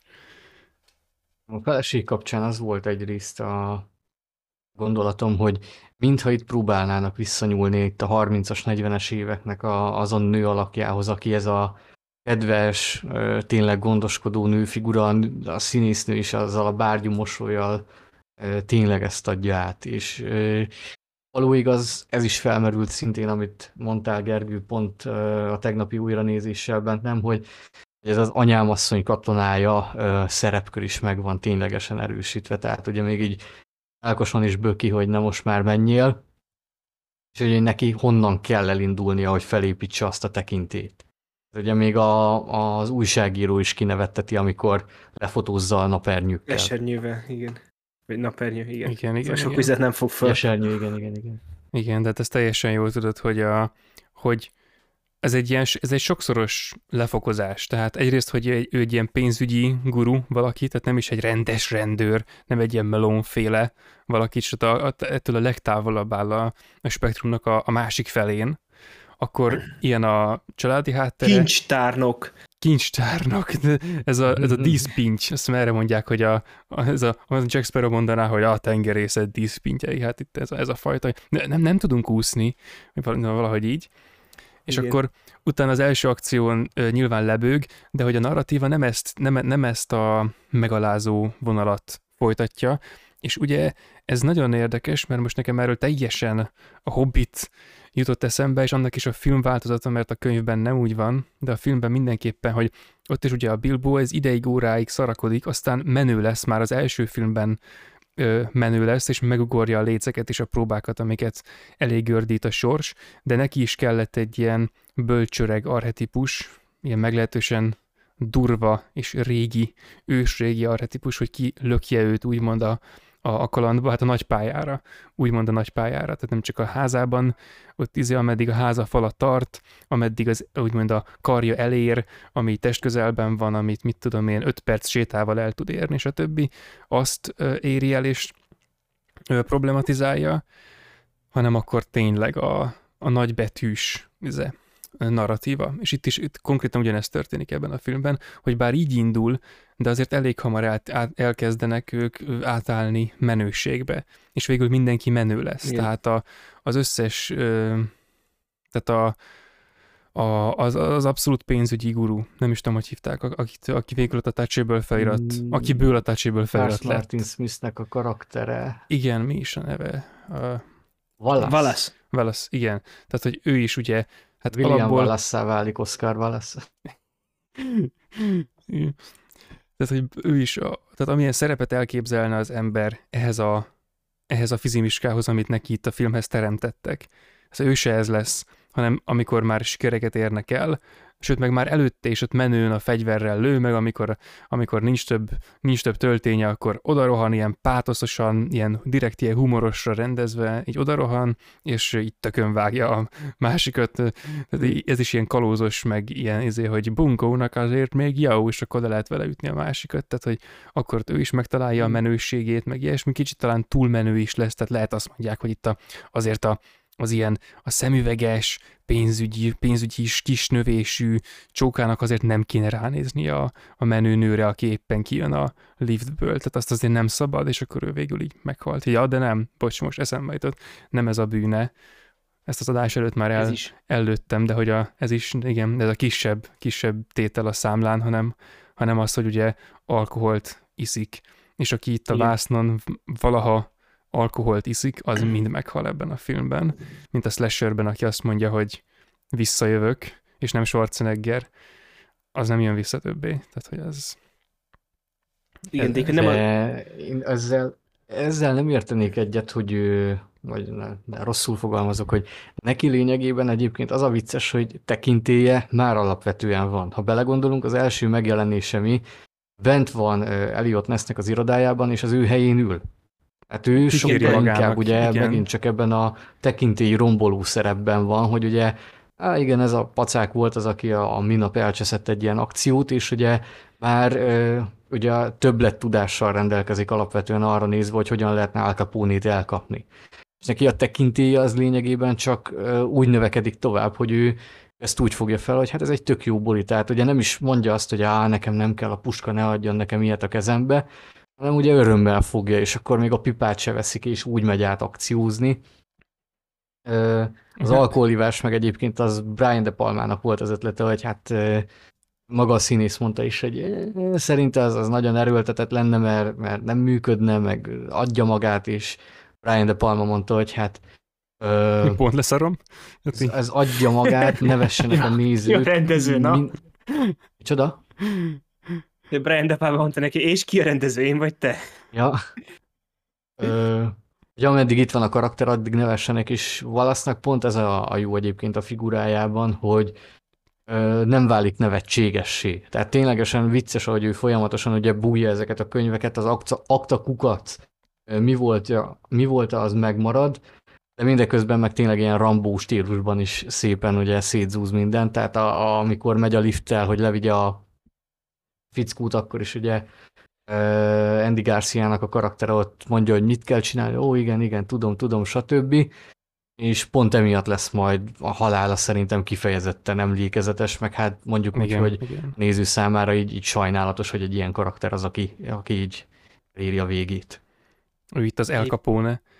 E, egyébként... A, a, egy, bocsánat, még egy még... nagyon gyors dolgot akartam, okay, okay. még azt elmondanám, hogy Nessnél meg az az érdekes, hogy őt roncsolják az elején, és a végére ő az, aki ugye a tekintélyét rombolja másoknak. Tehát konkrétan a bírót azt szarrá alázza, meg hát Al Capone-t is az árlatban. Igen, igen, a törvény embere, aki a, az öreg mestertől megtanulta a csíziót, sőt, még rajta is túltett, ugye, mert ez a, ez a pénz, tehát ugye a, a melon, ugye azért ő, tehát ő tudta, hogy hogy hova kell menni, tehát ő tudta, amit a fű alatt mindenki tud. Tehát ő be tudott nézni a sorok közé, el tud, tehát tudott nagyon vakmerő lenni, be tudta mocskolni a kezét, meg tudott verni embereket, tudott szabálytalankodni, tudott törvény ellen tenni, és viszont tehát Eliot az, aki, aki azért meg tudja csinálni azt, hogy azt mondja, hogy ott van a neved a listán, miközben nincs ott.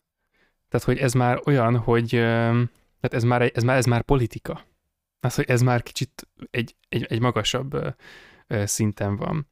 És még egy annyit mondanék ugye akkor a, az előbbiekhez, itt a pénzügyi témához, meg a tekintélyromboláshoz, hogy ez nagyon érdekes, hogy amikor bejön az irodába, és a székében ül a csóka, akkor ez érezhető, hogy itt most valaki itt pöffeszkedik, egy nagyon magabiztos valaki, aki a maga területén a legjobb, az itt pöffeszkedik, de hogy egy ilyen mitugrásznak van ábrázolva. És az ilyen narratívákban, ahogy azt egyébként valószínűleg ebből a filmből is igazán inspirálódva ezer és ezer tévésorozat um, hát kidolgozta, az ilyen karaktereket általában azért így küldik ide, mert hát akkor így ide lehet így zsuppolni az ilyeneket, akikre amúgy senki nem akar tekintettel lenni, mert idegesítőek a való életben.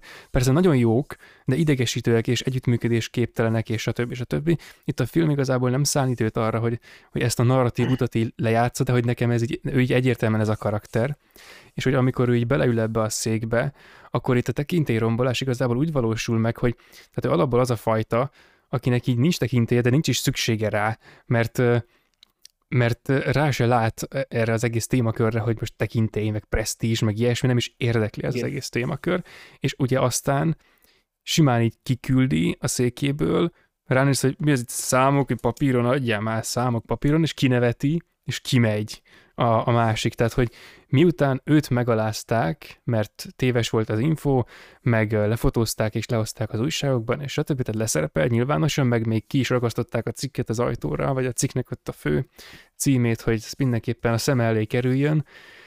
Azután még ő az, ugye, aki a pénzügyist így kineveti. Tehát ez olyan, mintha a suliban a menő srácot megverik, mondjuk ketten a kevésbé menők közül, vagy egy még menőbb, egy felsős, akkor azért a dagad gyereket még kiröhögheti. Tehát nem, nem esik mélyebbre a ranglétrán, mint a másik. És hogy egyébként pont ezért jó, mert hogy a, az ilyen, tehát a Stréber karakter, tehát ők, ők ilyen Stréber karakterek, és akkor ö, ehhez jönnek a menő karakterek, mert a Melon, Igen. meg ugye a vadnyugati, leggyorsabb kéz, a nagyon pontos mesterlövész, ők így a menő karakterek, és a menő karakterek meg a Stréber karakterek ö, duettje. Izé, vagy hát ez nem duett, hanem ilyen kétszer-kettes, de most mindegy, őket így külön szedtem karaktertípusok szerint. A, tehát az ő, igen, köszönöm szépen. Reméltem, hogy miközben mondom a hülyeséget, valaki kisegít. Tehát, hogy igen, ez hogy ők hát oldják meg ugye az erőszakkal szemben a, az ügyet. Tehát, hogy ők érvényesítik az akaratukat az erőszakkal, a gangster motivációval szemben, úgymond, és mindketten azért így meg is szabadulnak a presztístől, és vissza is szerzik azt a narratíva során. Tehát valahogy, valahogy és, így. és ez is mennyire érdekes, hogy pont, hogy a, a, a stréberek közül is egy valaki, és a, és a menők közül is csak egy valaki hal meg. Tehát, hogy a egyensúly úgy megmarad. Igen, olyan szimmetrikus. Igen, igen, igen.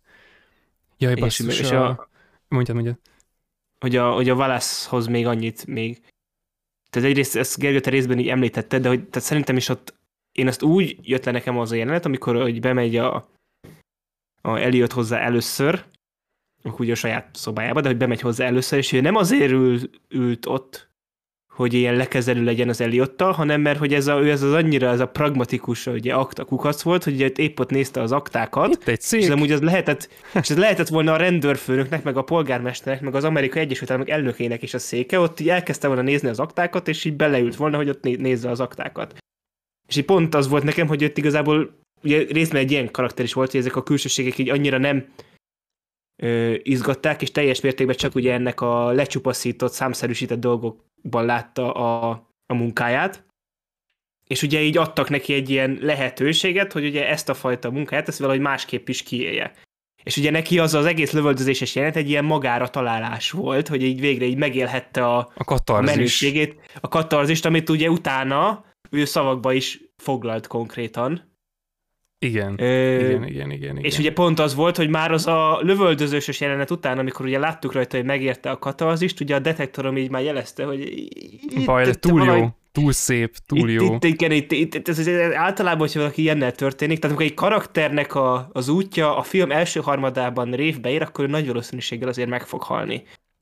Igen, ez tudod, ez És amikor akkor- és- a és Szirszak hogy elmondja, elmondj- hogy, hogy már nincs dolgod Igen. ebben a narratívában. Igen, és akkor igen, a, a te időd lejárt. Menj szépen haza. Tér vissza a narratíván kívüli fantáziába. És ugye utána volt annyira ilyen le, jól leolvasható volt, ugye amikor ott megy a folyosón, viszi a foglyot, a könyvelőt, és hogy el is mondja így szó szerint kimondja, hogy hát milyen jó, hogy így most magamra találtam, és olyan dolgokat csinálhatok, amit amúgy nem csinálhatnék, de mégis csinálhatok. Mennyire jó nekem, és beszállok egy liftbe egy fogolyjal. És így, tudod, én így ott az Andy Garcia helyében ott még egy keresztet azért vetettem volna rá, hogy igen, akkor igen. nyugodj békében kenetet feladjuk. Tehát hogy keretet ez- fel, hogy- de igen, ez annyira érdekes volt így látni ennyire letisztultan ezeket a ilyen- történetmesélési jegyeket. És hogy Ez igen. megint csak a színésznek köszönhető olyan szempontból, hogy ezt ő mondta a Brian De Palmának viszont, hogy mi lenne, hogy ő a lóhátán ott kiabálna, mert így megéli azt, hogy akkor ilyen akcióban van, a puskával való leütés is az ő ötlete volt. Tehát eh, mennyire sokat számít, hogy a karakternek tényleg ez a kiteljesedése annak köszönhető, hogy mennyire beleélte a színész magát abba, hogy honnan hová jut el. A szememben folyamatosan csökken Brian De Palmának a tekintélye, hogy az ilyeneket tudom meg. De, de persze azért nem. Szerintem pont ezzel tud nőni, hogy, hogy mennyire jól tud együtt Ja, dolgozni jó, ezekkel a- igen. a végül is, végül is a film az a, mi, akárhogy is kooperatív uh, művészet, úgyhogy, így van, úgyhogy tehát. nem lehet itt ilyeneket Ez, mondani. ez is egy rendezőnek a zsenialitását mutathatja, hogy Igen, igen. Kihozzák egymásból a, a legtöbbet. Na, valahogy így. Amit meg nem hoztak ki magukból, azt meg majd mi kihozzuk belőle. Na. Ja, és akkor, na most erről szólva, de nem erről szólva, hanem csak úgy simán. Ugye volt szó az Untouch, vagy a Touchable feliratról az izében, a liftben, Üssé. tus, tusé, Tusé. valamilyen fura izé, igen, nyelvtani szerkezet, és hogy na szóval um, pont ezen filoztam most a napokban, hogy hogy a fővonalas hollywoodi tömegkultúra azért mindig is a didaktikában így, így úgymond utazott. Kicsit már szerintem ennek a territóriuma az is, amit, amit Lehel mondott, hogyha egy karakternek így, ha egy karakter eléri a csúcsát, akkor anna, arra igazából egy, narratíva to- további részében már nem annyira van szükség, és akkor jellemzően meg szokott halni, hogy kiíródjon belőle, hogy mint egy, mint egy még, tehát hogy több lehessen. Tehát rá akkor már csak a halál vár egy ilyen narratívában. Tehát már csak azzal érhet el többet az életben, hogyha a halált is megtapasztalja, mert ő már annyira kihozta magából a, a legtöbbet, és akkor ezért, ezért ér véget a szerepe. És hogy tehát nekem már kicsit ez is így a, a didaktikának a, a része, hogy amikor valami ilyen, ilyen cukormázas, émeítő gics lenne, nem csak sima gics, akkor ott azt elvágjuk, és ezt már előre jelzi szerintem a narratíva sokszor azzal a, az ilyen pátoszos momentumokkal, amikor így, így izé, ö, volt egyszer egy vadnyukat extázist megközelítő zenére tökön vág egy izével puskatussal egy gonosz embert, és stb. és akkor a felirat a falon, tehát hogy a, a hollywoodi didaktika, tehát hogyha véletlenül valaki nem értené, hogy mit jelent az a rész, amikor az untouchable egyikét megölik, akkor azt így odaírjuk, és akkor nem tudom melyik másik filmben volt, ez most itt nem emlékszem hirtelen, de van egy, ja, a hetedikben talán, amikor a, a bérgyilkos, vagy nem a úristen, a sorozatgyilkos úgy, gyilkoz, úgy dolgozik, hogy, hogy a hét bűnt ö, nyomja, és akkor ö, megöli az áldozatot, mert tudom, ocsmányul, ocsmányul elbánik vele, és akkor utána kírja a falra kurva nagy betűkkel, hogy éppen ez a bűn. És akkor nyomozó így megáll, hogy aha, geci, hát az, hú, most erre így rájöttünk így közösen, ezt így megfejtettük.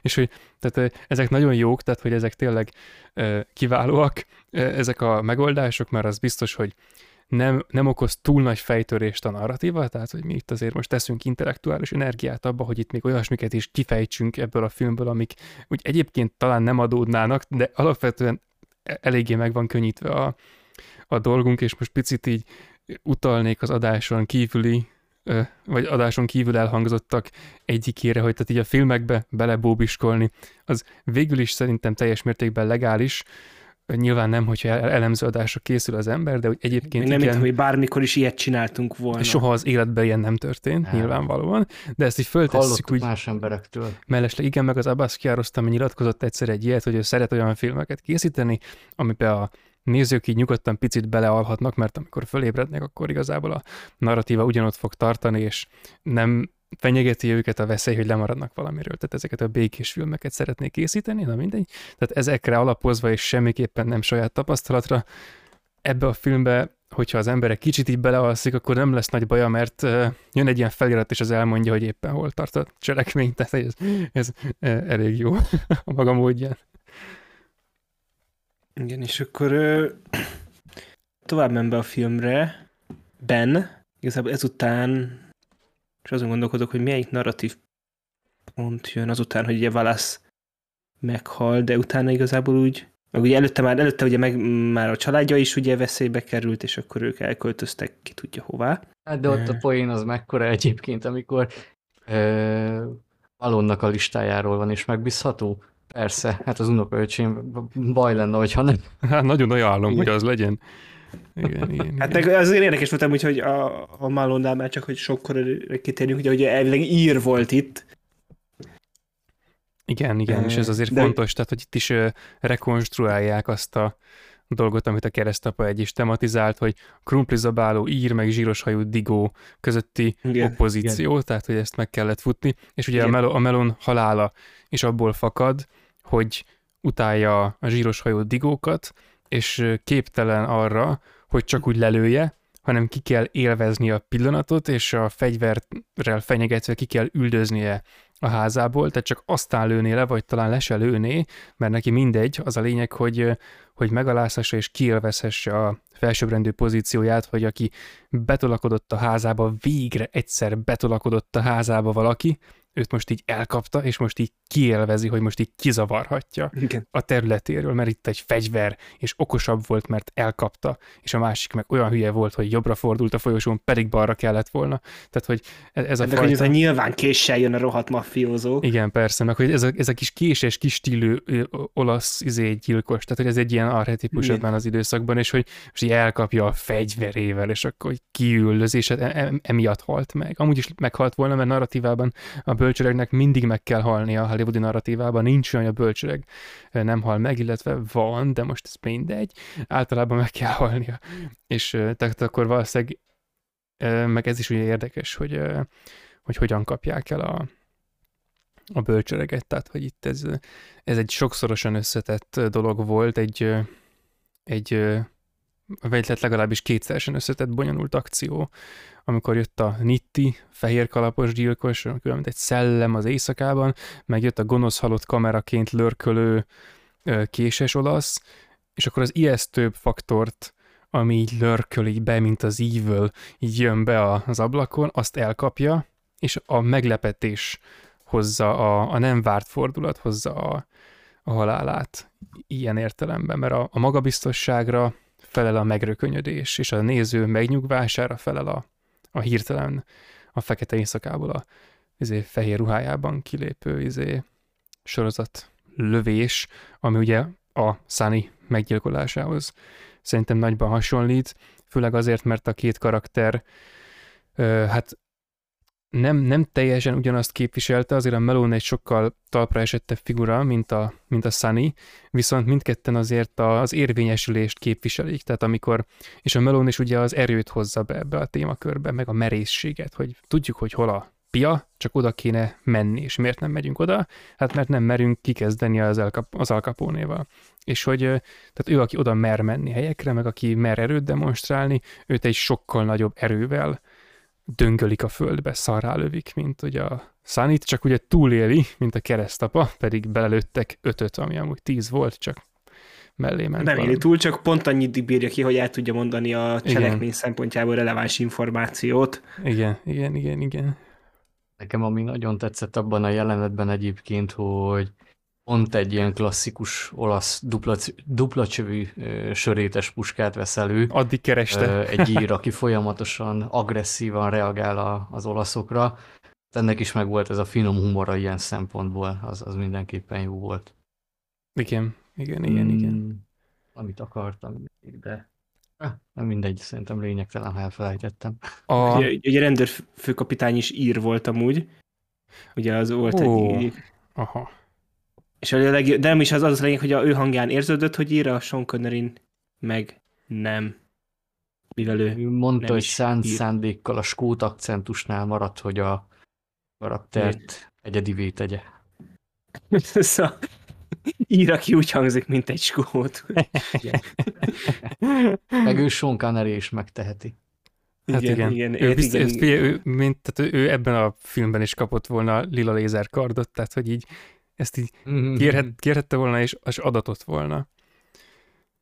Öm, Igen. A- akartam még arra a részre reflektálni, amikor kiválasztják a, a csapattagokat, tehát elmennek a lövöldébe toborozni, és ugye akkor van a, hát alapból a komikum, hogy oda hívják a Strébert, és akkor az elkezdi mondani hebegve, de Stréberül, hogy miért is választotta a rendőrséget, mert izé, izé, oké. Okay visszaküldik, hívják a, izé, a vagy nyugati embert, és fölveszik, mert menő. És ugye itt konkrétan az, az a narratív pont van, amikor az, az dől el, hogy aszimmetrikus lesz a csapat, vagy szimmetrikus, mert hogyha kiválasztják a strébert, akkor a stréberek arányára dől az Igen. egész, tehát három-egy arányban a stréberek nyernek, és hát akkor, akkor nem győzhet a képlet, tehát akkor az úgy nem jó, és a, azért választják, hát nem azért, mert ez így nem létezik, de hogy itt ennek kellett lennie, tehát itt a menő srácot kellett kiválasztani, de ugye az is ugyanúgy elhebegi a hülyeséget,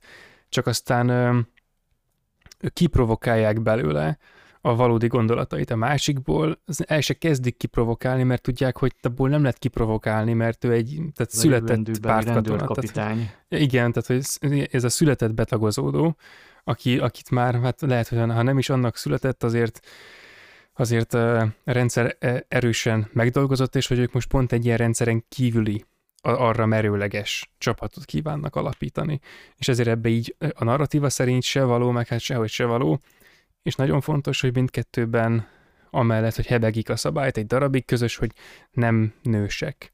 És ezt kikötik, hogy ne, ne, nem akarok Igen. nős embert. Tehát, hogy, és ugye ez, ez azért sok mindent magával hoz, hogy nem akarják belevonni a családos embereket, a másféle motivációkkal is rendelkező embereket, meg az olyanokat, akik ha meghalnak, akkor ott széttört családképek keletkeznek a, a narratíva hátterében, amivel úgymond törődni kéne, és amit egyébként be is hoznak korábban, amikor bejön az anyuka ö, megköszönni, és hát valamennyire helyre tenni ugye a magabiztosságát Eliotnak a, az irodába, bejön a nőc és elmondja, hogy ő nagyon úristen, hogy hogy ő próbálja elkapni az Al és hogy ez mennyire jó, mert hogy ez mennyire jó, és hát ő volt az egyetlen, aki nekem ebbe a filmbe sem mennyire nem stimmelt így színészileg, de na mindegy, szóval lényeg, hogy a film tematizálja ezt a, ezt a családkérdést, a családot széttépő bombarobbantásra reflektáló, nyomozóra reflektáló ö, anyakarakter, és hogy tehát az ilyeneket, az ilyen széttört családképeket nem kívánja a film előállítani, és ha elő is állítja, akkor azért állítja elő, hogy tematizálhassa, és kellően élesen elkülönítve tematizálhassa a jó és a rossz oldalt. És a jó oldal ugye pont azt képviseli, hogy a, a nős embereket hagyjuk ki ebből, a, ebből az egész témából. Ö, ezért érdekes, hogy ej, hát nem tudom, most oda tekerem, hogy igen, ö, Malonnak is itt, a, amikor a lakására felmegy Eliott, ö, hogy bevonja őt először, ott is ugye ő szétnéz a, a képeken. Igen, Neki is ott nem családtagok vannak, hanem rendőrök képei. Ő is ugye ott jelezve van, hogy egyedülálló, és neki a családja ugye maga ez a rendőrség. Tehát neki sincs már mit veszítenie, csak ő maga azért nem akar, hogy kimondja, hogy öregnek tartja magát, de végül csak berántja. A másik dolog pedig ez is érdekes, amit mondtál, ez a végigvonuló családdekonstrukció, hogy az elején a kislány, az, akit meggyilkolnak, az anya ugye elmegy oda, ahogy említetted, közben meg ugye épül fel Eliottnak tovább a, a családja, egyrészt ez a rendőri, másrészt megszületik a fia, Ö, és akkor ez a család dekonstrukciónak a megakadályozása, azt sikerül részben elérni, mert lényegében ö, Andy Garcia karaktere megmaradt, tehát őt sikerül megmentenie, a családját megóvja, plusz a vonatállomáson ott van az, hogy kisgyermeket is megmenti. Tehát a brutalitásba, amit behoz Al Capone, és amiben nekik is részt kell venni, abba begyűrűzik ott a, csecsemővel az ártatlanság, de, de sikerül megóvni ezt is. Amit a film elején nem lehetett megakadályozni, tehát az anyának a szavai azok beteljesednek. Amúgy a, a babakocsis anyuka a másik inkompetens színésznő. igen, igen, igen. A, a baba, ő pedig, ugye ő a koreográfusnak a, a gyereke konkrétan? Ő valaki, Igen, az volt, hogy a- igen, a- arra törnek most. Nem, Nem a- emlékszem már. Én is azt olvastam, hogy a stunt koordinátornak. Ez, a, ez is egyébként költséghatékonyság miatt lett megoldva így. Hát, szerintem senki nem akarta volna oda a gyerekét. Ö, tehát egy vonatos üldözés lett volna, csak akkor túllépték volna a keretet, akkor lényegében újra kellett teljesen Brian De Palmának írni a, a jelenetet, és a csupasz pisztolyt mondtuk, de azért említsük meg, hogy Eisensteinnek a, a patyomkin Igen, páncélos volt az iklető forrás, tehát arra menő ez az a trivia, igen. amit mindenki tud szerintem, még aki a filmet se látta. Igen, ez, ez tényleg mindenhol körbe megy, tehát ez igen, igen. Meg hát ugye ez a Brian De Palma, tehát hogy ő igen, nyilvánvalóan az Eisenstein-től fogja átemelni az ikonikus jelenetet, tudod, tehát hogy ez, ez a, ez a egyetemi marihuána füstös Brian De Palma meg, tehát hogy ez a művészfilmeken nevelkedett, európai modernizmuson nevelkedett fej, tehát hogy ez igen, azt, azt kell mondani, hogy helyén van ez, ez az átemelés. És mennyire egyedi olyan szempontból megdicsérendő, hogy ott nem csak az operatőri munka, hanem a hangvágás is, ahogy ö, teljesen fel vannak erősítve, le vannak ö, lassítva a hangok, és kicsit ilyen túlvilági idegörlő hangulatot áraszt az egész, meg az a az óra mutatósa nagyon akar haladni, és tényleg az ember már úgymond belezavarodik akkor, hogy mi fog történni. Tehát már Evil Dead volt a kamera mozgásban, ott meg ez a megáll az idő, és mintha egy rossz meg a Real Dead. kerülnénk percekre. Igen, igen, Sik- igen. Igen, De és a, nem értettem, mit mond. mondom, ez a Real Dead. Ja, Real Dead. A, Igen. Egyébként, és... bocsi, csak ehhez az óra témához még egy kicsit, hogy én én pont ezen gondolkodtam egyébként, hogy, hogy ez tök érdekes ott a végén, amikor, hogy ugye megy az óra, de van egy másik óra is, ez pedig a babakocsi kereke a lépcsőkön, az egy még lassabb óra, és egy még, még nagyobb nyomatékot közvetítő idő, ilyen fonnyadás előre, hogy ameddig az egyébként is kurva lassú másodperc mutató, az úgy lépeget valahogy nagy lassan, közben sokkal gyorsabban, de ugye hát lassabban, ezért érezzük, hogy sokkal gyorsabban, így megy a babakocsi mikor ér már fel. Tudjuk, hogy amikor a kritikus pontra ér, akkor fog történni valami, és már meg vagyunk dögölve, hogy mikor ér már oda, mert akkor, akkor jön a, a, a narratíva, és már csak egy kicsit kéne rajta húzni, és hogy tehát ez az a rész itt a, most egy előre ugrok, tehát akkor a, a, a végéhez, hogy ugye amikor megvan ez a, amikor már egészen fölér a babakocsi, de elkezd visszagurulni, mert el kell kezdeni lövöldözni, akkor azért van egy ilyen, tehát az egész, egy, főleg a babakocsinak az elindulás és a megérkezése az kurva patetikus, tehát meg annyira ilyen elképesztően túl játszott és túl írt, hogy az már egy ponton nevetséges, tehát amikor az anyuka a földre hasal, hm. és kalimpál fél percig, így kalimpál, hogy na hát 29 másodperccel ezelőtt sem értem el az egyébként is három méterrel lévő babakocsit, ami éppen le akarott menni a lépcső tetejéről, hát akkor még itt maradok fél percig a földön, ahelyett, hogy föltápászkodnék, és mondjuk utána ment. Tehát, hogy ez, ez, ez, tehát és ez jó hosszan bevágva, tehát értjük, hogy az embernek az agya itt szét van húzva ilyen gumiként, hogy mikor szakad már szét az ember agya, ha már nem lett volna elég, hogy széthúzták azzal a türelmetlenséggel, ami attól keletkezik, hogy most akkor fölfelé megy, lefelé megy, stb. És ráadásul miután nagy nehezen fölmegy, utána még vissza is gurul. Tehát, hogy ez nagyon durva, mint amikor okay. az egy John Wick 4-ben nagy nehezen föl izé, szenved a lépcsőn. a lépcső tetejére, és akkor aztán visszagurul, hogy na most azt hitted, hogy elértél valahova, hát nem. És ez pont egy tök érdekes ilyen visszavont narratíva, hogy lehetett volna, hogy eliminálódik a, vagy hát távozik a narratív térből az a hát objektum, vagy ilyen, ilyen, ilyen cselekmény részlet, ami ott a legnagyobb problémát előállíthatja, most nevezetesen a gyerek, de nem tudott távozni, mert előbb beköszöntöttek a, a gonoszok, és hát akkor már ezzel kell dílelni. De fel volt kínálva egy, egy sokkal jobb forgatókönyv, hogy a gyerek ott sincs, és akkor az egész sokkal könnyebb, sokkal kevésbé veszélyes. A nagy nehezen, a, tehát a, a, a már dekonstruált családkép és intézmény, amit egész eddig itt a nem családos embereket kiválasztott, és a stb. stb. Tehát, hogy a, aztán rekonstruált családképnek ez lesz a vizsgája. Hogyha a gyerek távozik, akkor igazából nem vizsgázik le a családképnek a rekonstrukciója, ezért marad végül a gyerek, mert hogyha meg tudják menteni, és milyen kurva patetikusan mentik meg, tehát hogy az egyik így rohan, lő, dobja a pisztolyt, becsúszik, megtartja, megcélozza, lelövi a másikat, és sakban tartják egymást, tehát hogy ez az annyira túlrendezett cucc, tehát hogy így kell a családképet rekonstruálni. Tehát az a dolog, ami a tipikus narratívákban elpusztítja a családot, a lövöldözés, egyrészt azon a nagyon ilyen primordiális, szinte már unalmas szinten, hogy megölnek valakit, mint a film elején, egész addig, hogy a karrier miatt az embernek vagy nincs is családja, vagy ha van családja, hát akkor szétmegy.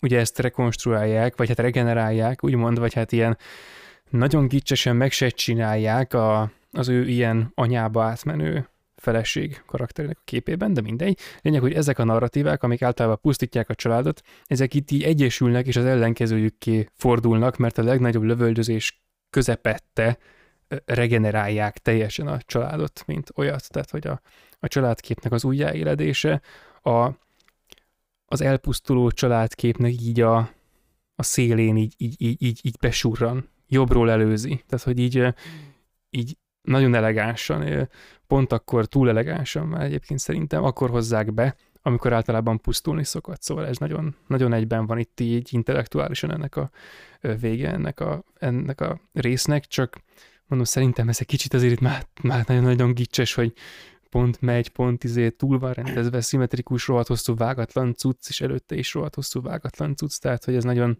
nagyon, hogy mondjam, tehát mű, mű ez a témakör, de ugye ez, pont... Ez az a jelenet, igen, igen, igen. Ami lényegében bizonyos szinten amúgy önmaga paródiája. Hát, igen, hogy igen, igen. Egyrészt nevetségesen is túl van nyújtva, másrészt megvan benne tényleg ez a, a klasszikusan menő, jól bele, beállított akció jelenet, meg ez, amit mondtál, ugye a családnak a rekonstrukciója. Tehát a felemlegetett csupaszpisztoly nem hiába fogja ezt itt hatványozottan nevetségessé tenni, hogy hogy mindenki pont akkor megy a lépcsőn, a matrózok meg akárki, és őket is lelövik, a babakocsi az, az egyszer fent van, egyszer három lépcsőfokkal lentebb van, nő nem képes elvenni, tehát abszurd, de valahogy mégis működik a film univerzumában, miközben röhögünk is rajta. És én annyit megjegyeznék, hogy a legkatartikusabb pillanat az az, amikor félrelöki a picsába a nőt ö, Kevin Costner. Úgyhogy ö, lőni akar, és akkor a nő meg oda nyúl a pucska felé, meg így menjél innen. Na ezt, ezt fogom kivágni az adás elejé kollásban. A legkatartikusabb az, amikor félrelöki a nőt, hogy így, na jó. Igen, most és... a lövöldözésnek ideje vagyon.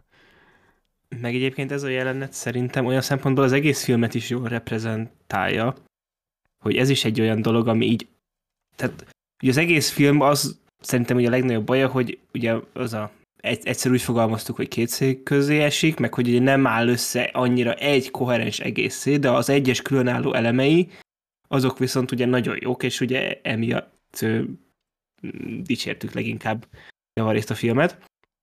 És ugye, hogy itt is az van, hogy ez a jelenet önmagában, most ezt így, ezt nem tudom, 10 perc az egész körülbelül, így nagyjából annyi, és így most ezt így önállóként így levetítjük valakinek, erről nagyon kevés ember áll fel, úgyhogy ez nem volt valami kurva jó, amit látott, legyen ez bármi is.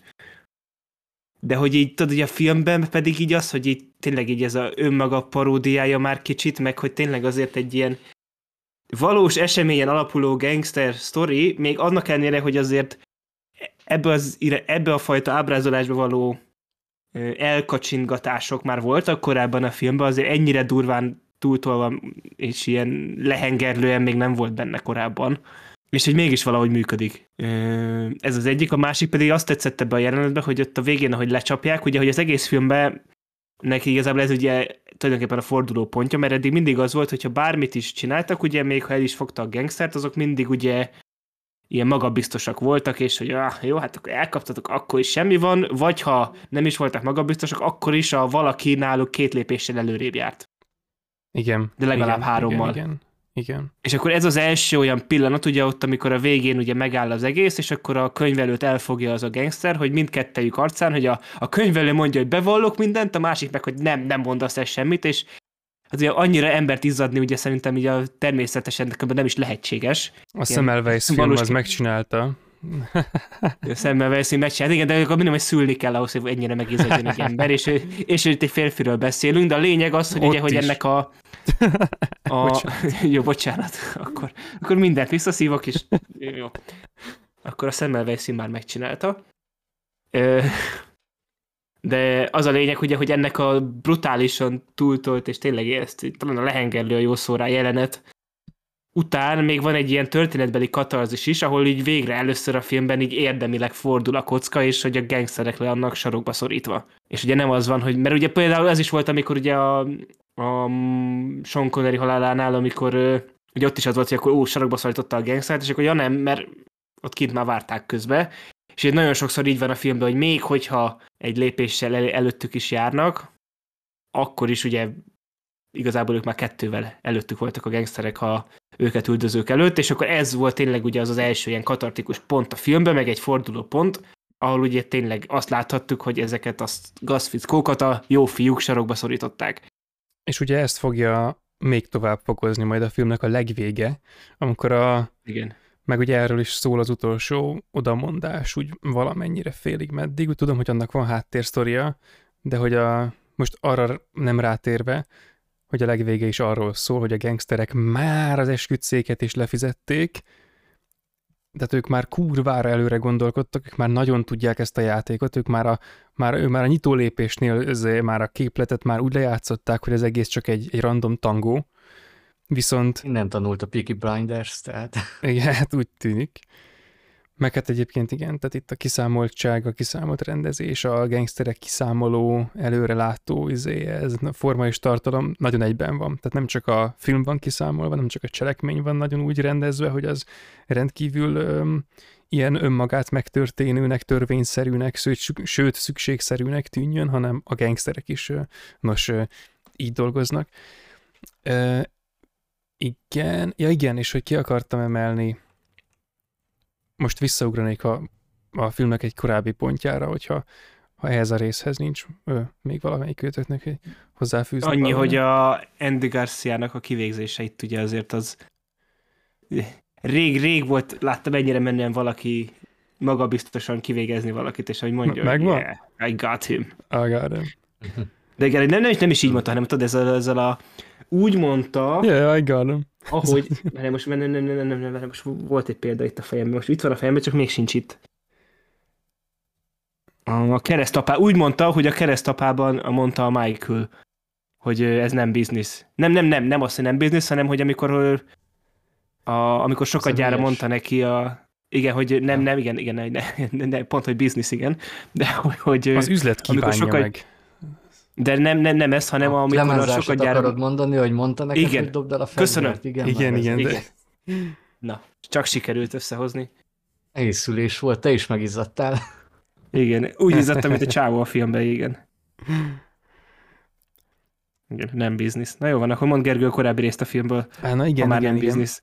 Ö, tehát itt ö, megint behoznám ezt a biznisz témakört, hogy ugye ö, az a rész, most ezt így, ugye, igen, tehát hogy az a rész, most lesz itt beidézve részemről, amikor, amikor az Al Capone szétveri a, még a, az első razziájuk után ott a, hát az akkori felelős, izé, gangster ö, csókának a fejét az asztalnál, és úgy erről már nagy részt Kicsit beszéltünk. úgy néz ki, mint John Lovitz már, bocsi, hogy közbevágtam. Igen, és amúgy a... Itt most a csókára gondolsz, aki aztán még jellemzőbben fog kinézni az asztalon szétterülve, ugye? Tehát, Ja. hogy a... Igen, igen, tehát, hogy ő, őt én alig ismertem volna föl, viszont annyira ilyen jellemző az arca, mert amikor át voltak költözve, ott ült egy csomó kb. ugyanolyan gangster csókai kiöltözve, és akkor ott volt ez a valaki, tehát, hogy annyira jellemzően nézett ki, hogy még rá is ismertem, hogy ő az, pedig nyilván ez volt itt a cél.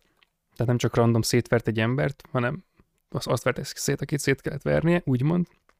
És ugye erről a részről már nagy, nagy részt volt szó korábban, sőt az adás elején, amikor ott a borotva kapcsán itt a ö, kontrollálatlan erőt prezentáló, vagy éppen visszafogó gangsterképnek az építéséről emlékeztünk meg.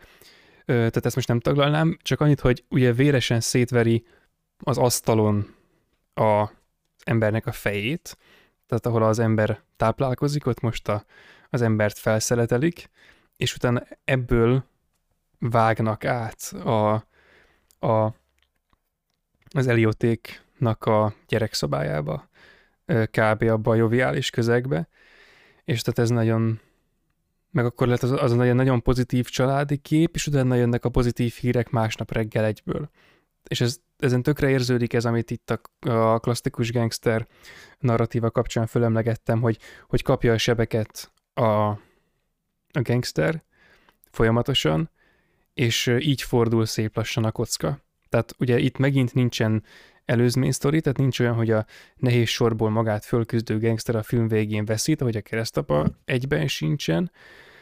Itt csak úgymond ennek a sztorinak a vége van, hogy végül hosszú távon a törvényerő az ezekben a narratívákban, ezekben a populáris mitoszokban mindig győzedelmeskedik, de ugye megint jön a pingponglabda, amikor a Nitti befenyíti őket a, ház előtt, és akkor megint, nem sokkal később, pár perccel később, megint ott vagyunk, ott vagyunk a gyerekek a gyerekszobában, és, és akkor már menekülni kell onnan. Tehát ahova magabiztosan visszatértünk, mikor őrjünkbe szétverte a gonosz a másik gonosznak a fejét, onnan most menekülni kell, mert megint fordult a kocka. Tehát, hogy ez, ez nagyon kemény volt.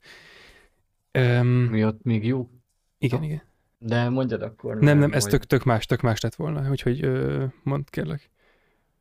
hogy de ami még jobban keretbe foglalja ezt a, az ebéd, ö, vagy vacsora jelenetet a baseball ütővel, előtte meg pont Nesséknek van a, a vacsora jelenete, Igen, és ők egy ilyen nagyon szegényes, hát ott a berendezésből ítélve feltehetően olasz étteremben vannak.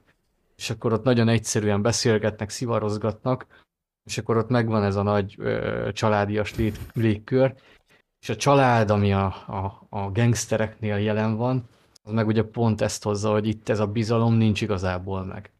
Tehát mindenki lesokkolódik nagyjából azon, amit itt megtesz Al Capone, ott nem tudom, figyeltétek-e, hogy, hogy Nitti az, aki kb. ilyen nagyon közömbös pofával. Ott ő oldalra néz, és akkor... Igen. Igen, ez ilyen mindennapos dolog, hogy embereknek szétverjük a fejét, mert nem csinálta meg azt, amit elvárunk tőle. Ilyen szakmailag Ma- gondolkodott, hogy színész- hát én lehet nem baseballütővel csináltam volna, de megértem a főnököt, mert mert ö, még akkor a színész nagyon gyorsan mindenképp kiemelném, hogy ez a Billy Drago egyébként ektet tökéletesen hozza, hogy milyen egy, egy ilyen pszichopata gangster, amit szerintem a néző elvárna. E, ott, amikor megfenyegeti, megfenyegeti Nesset, e, tényleg meg az egész filmben kicsit olyan, mint valami kígyó, ami így bármikor belemarna az emberbe. A tekintetében is benne van ez.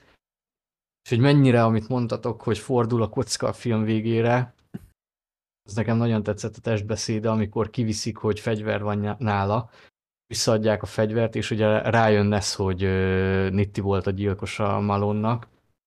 Meg mint egy ilyen sorokba szorított kutya, hogy felhúzza a vállát, behúzza a nyakát és tolat hátra. Tehát ez az igazi gerinctelen kettősség. Hogy amikor tudja, hogy ő van alárendelt helyzetben, akkor ezt a, a, a félelemtől átitatott, de még agresszív szerepkört veszi fel. Amikor meg úgy van, ugye a végén be is szól, hogy na majd akkor gondolj erre, amikor engem szabadon engednek, és ott is megvan ez, amit a hollywoodi filmek eljátszanak, hogy katartikus, hogy le, ledobják őt a picsába a, az épületnek a tetejéről. és még be is adják a menő dumát, hogy és hol van Nitti? Igen. A kocsiban. Kocsiban. Igen. Akkor, ö, ott, hogy ugye valahogy így hangzott, hogy úgy sikított, sikított mint egy disznó. Igen, igen, igen, teljesen jó. Még ott is megvan ez a menő duma. Ez a színész, az, az kimaxolja azt, amit az ember elképzel, hogy milyen egy korabeli gangster. Meg ugye van az a rész, amikor felhúzza, miután ott sokáig szemléli, és végül nem lövi le, ahogy ott függeszkedik a kötélen lent, és akkor felhúzza, az meg már ott elkezdi baszogatni, és akkor mondja neki, hogy Igen. don't push me. Aztán végül le, lepussolták úgymond a tetőről, de Ez a igen. jelenet is annyira jól át van itatva, ilyen nagyon hülye fekete humorral, tehát amikor ott Ness lepörög, és akkor kiállt egyet, és Nitti oda megy, hogy akkor na, ez, ez kilapult, de lelövi a kalapot a fejéről. Igen. Akkor, akkor is fölkiáltottam, mint uh, Mr. Gibbs a Karib-tenger kalózaiban, hogy a kalap! Fordulunk! Kicsit ön paródiába fordul, de, de működik. És um, kalap fordulunk a, a nagy duranásba, amikor vissza akar menni a kalapéra. A, ilyen, Bridgesnek ki volt az apja? Lloyd Bridges karaktere. Forduljunk vissza, akkor rakjunk ki embereket. Na, ide tartozik csak. egyébként nekem is ugrott be referencia most erről, hogy a, a különben dübejövünkben a, a gyilkos, aki hegedű szóra érkezik, a hegedű művész, a basszus, a, igen, tehát ő, így fizimiskára, egy kicsit, kicsit ducibb nitti. Tehát, hogy a, a, az a féle, csak ott ugye még jobban túltolták ezt a karikaturisztikus jelleget. És ö, akkor most ö, kiemelném még a westernes részt, hát csak hogy emlékezzünk meg róla, tehát egyrészt a helyszínről, másrészt erről az egészről, hogy itt pontosan hogy is állnak egymáshoz képest ezek a dolgok, hogy társadalom, meg ilyesmi.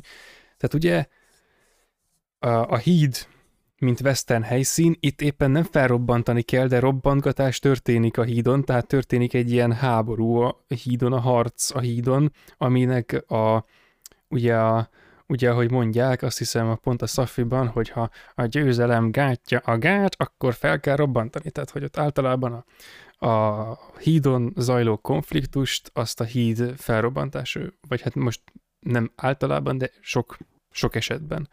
Üm, és pont egy, egy jó adag narratív előzményre reflektálva, tehát a híd felrobbantása oldja meg.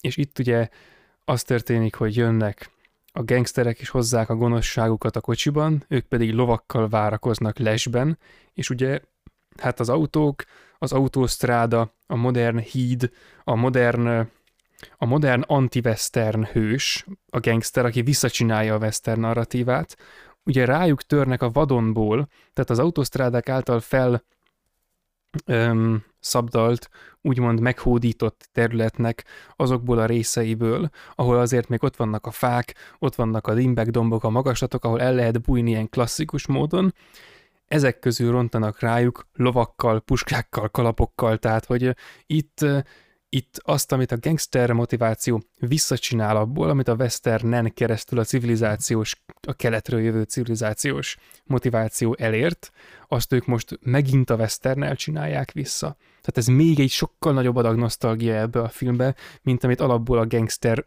ö, filmezésnek a, a rekonstruálása ö, beletenne.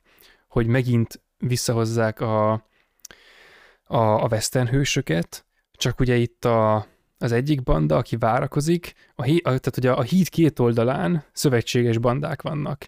Tehát, hogy szövetséget, nem, na igen, most ezt nem mondom el még egyszer rosszabbul megfogalmazva, és a hídon, akik a hidat hozzák, akik a civilizációt, egy, tehát akik azt használják, de nem képviselik, azokat győzi le az az erő, ami annó a civilizációt telepítette.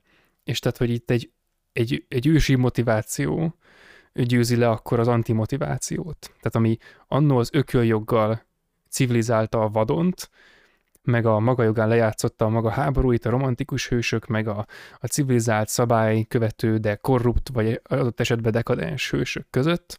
Erre az egészre most megint visszajön a, a, a western, de már általában.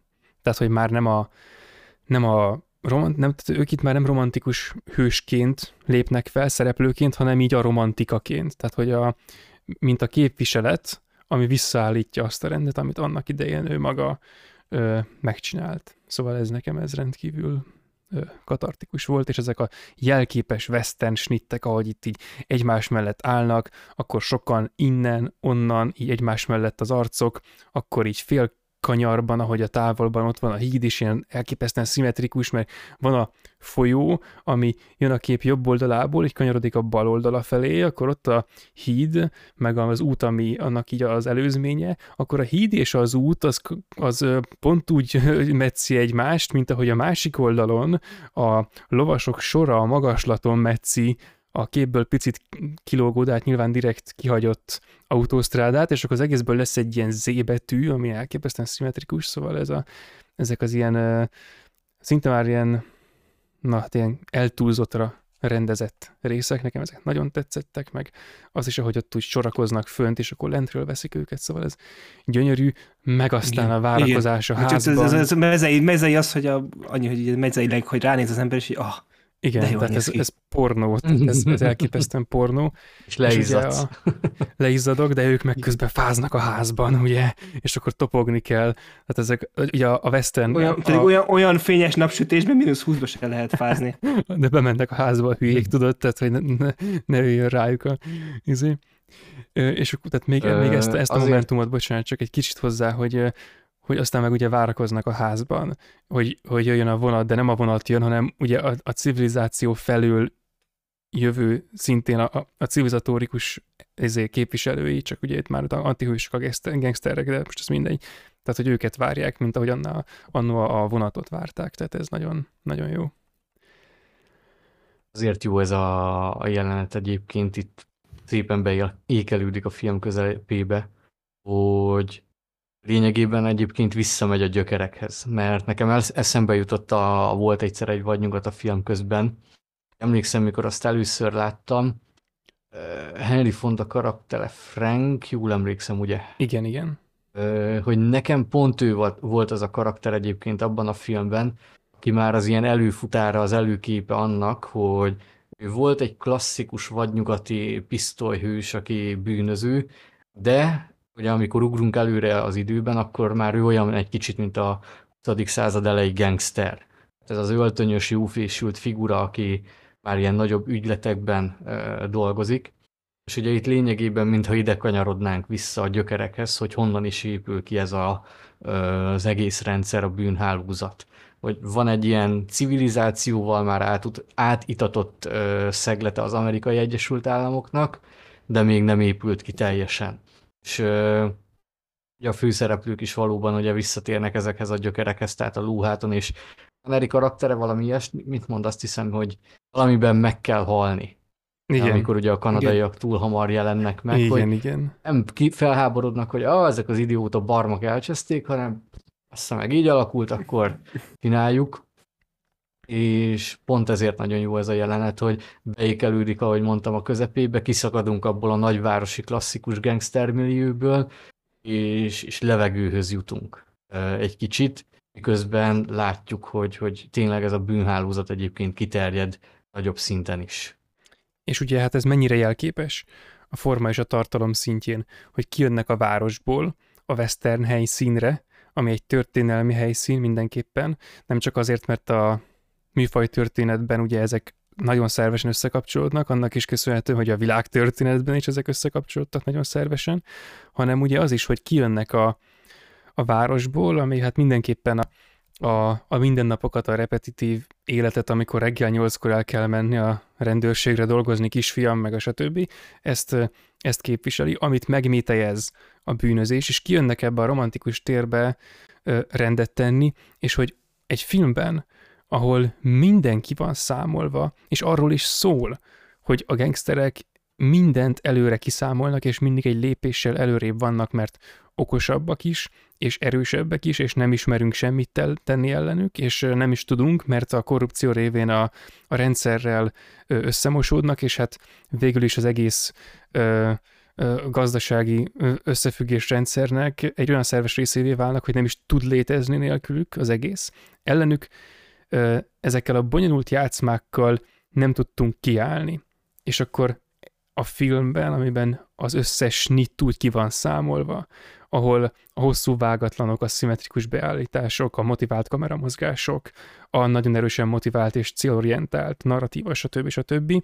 Ez mind így felsorakozik, akkor ebben a filmben kijönnek a városból a Western térbe, és így elrontanak egy tervet, hogy korábban jönnek, és akkor ha, majd lesz, ahogy lesz, tudod? Tehát nekem már ez is kicsit ilyen, hogy ez az önreflexió, mint a, amit sokszor hivatkozunk lehellel a Babylon című filmre, de hogy az nem abba is ah. valamennyire, tehát mindig, amikor egy Babylon referenciát el lehet sütni, az olyan kurva jó, de hogy ugye ott is, amikor a film elején, most hát elnézést kérek, arcon fossa a, a, az elefánt a nézőket, meg hát ugye az adott karaktert is, akinek a szubjektív szemszögéből az elefántnak a seggé lyukát éppen nézzük premier plánban.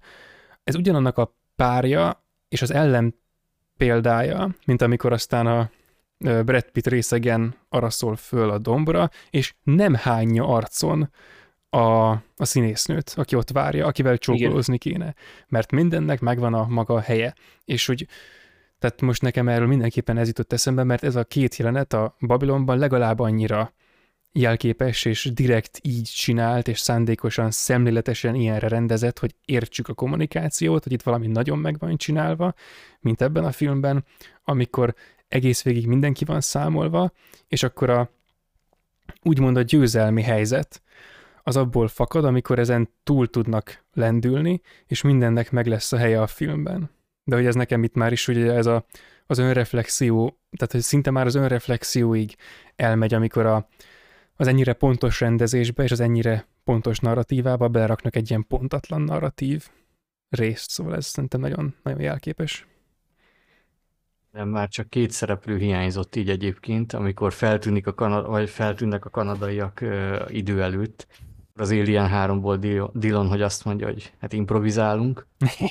Másik pedig, mikor megérkeznek ide vidékre, akkor így John McLean a taxival a Die Hard 3-ból vissza a természetbe.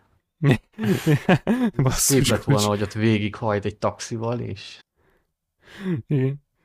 benyugi. Azt hittem, hogy ezért fogod mondani a South Parkból a Terence és Filipet. és az arcom fingja.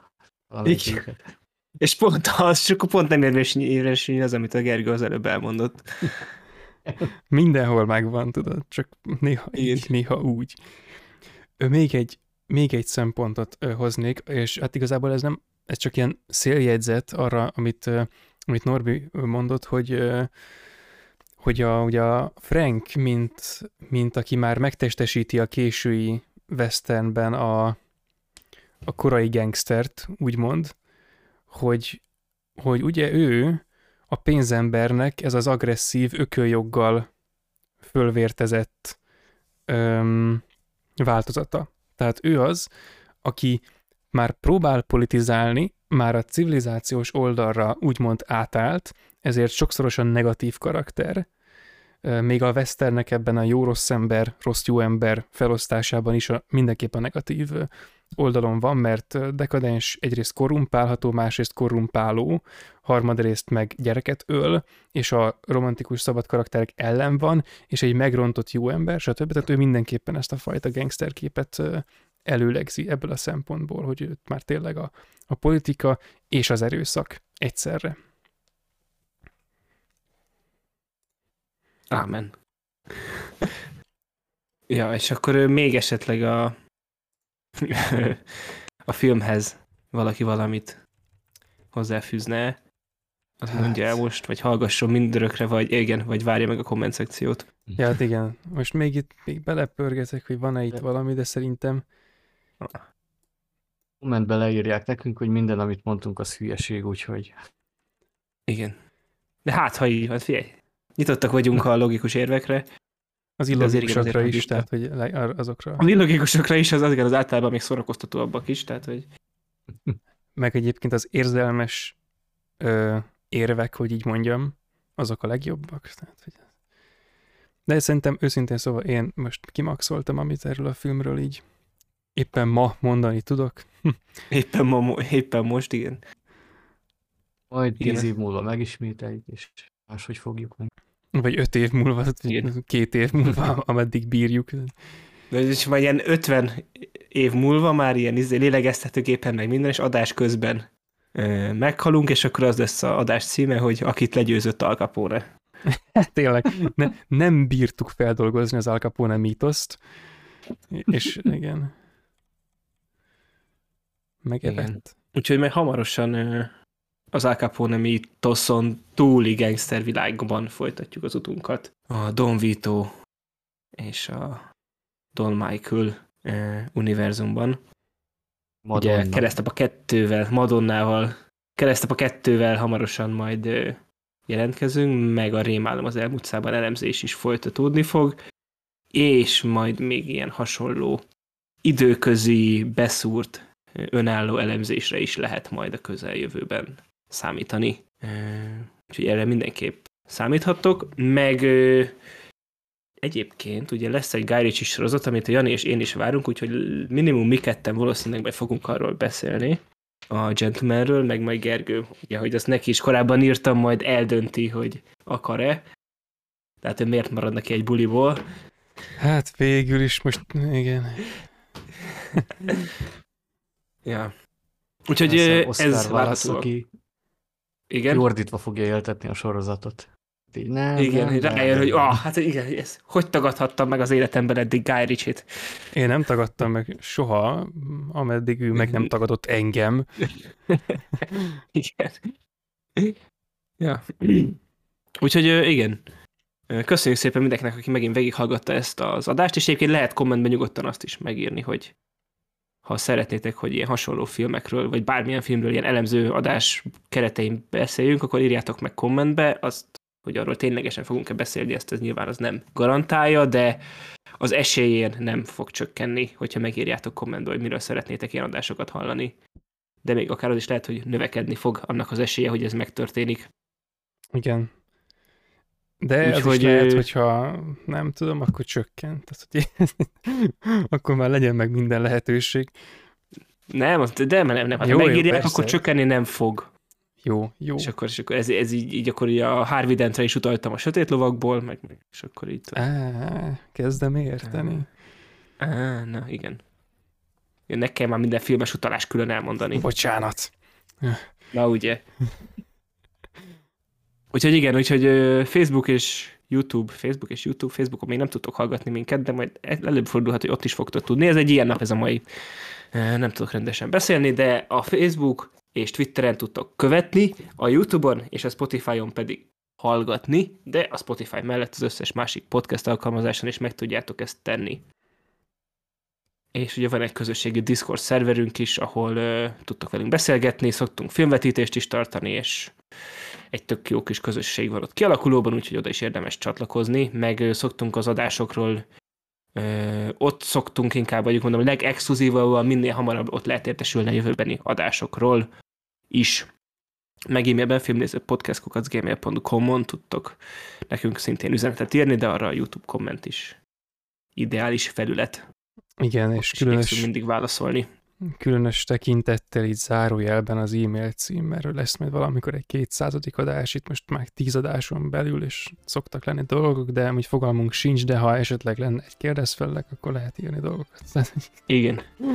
Jó, akkor, akkor amúgy ez jó, mert akkor én ezt pont ma akartam volna megérni, hogy nem csinálunk kérdezfeleleket a 200 és akkor letudjuk azzal, de Gondolatolvasó vagyok. igen. Az erő velünk van. Írunk mindenféle anonim e-mailt, kérdezünk tőle ilyen kellemetleneket. Miért nem szeretette Guy Ritchie-t, meg ehhez hasonló?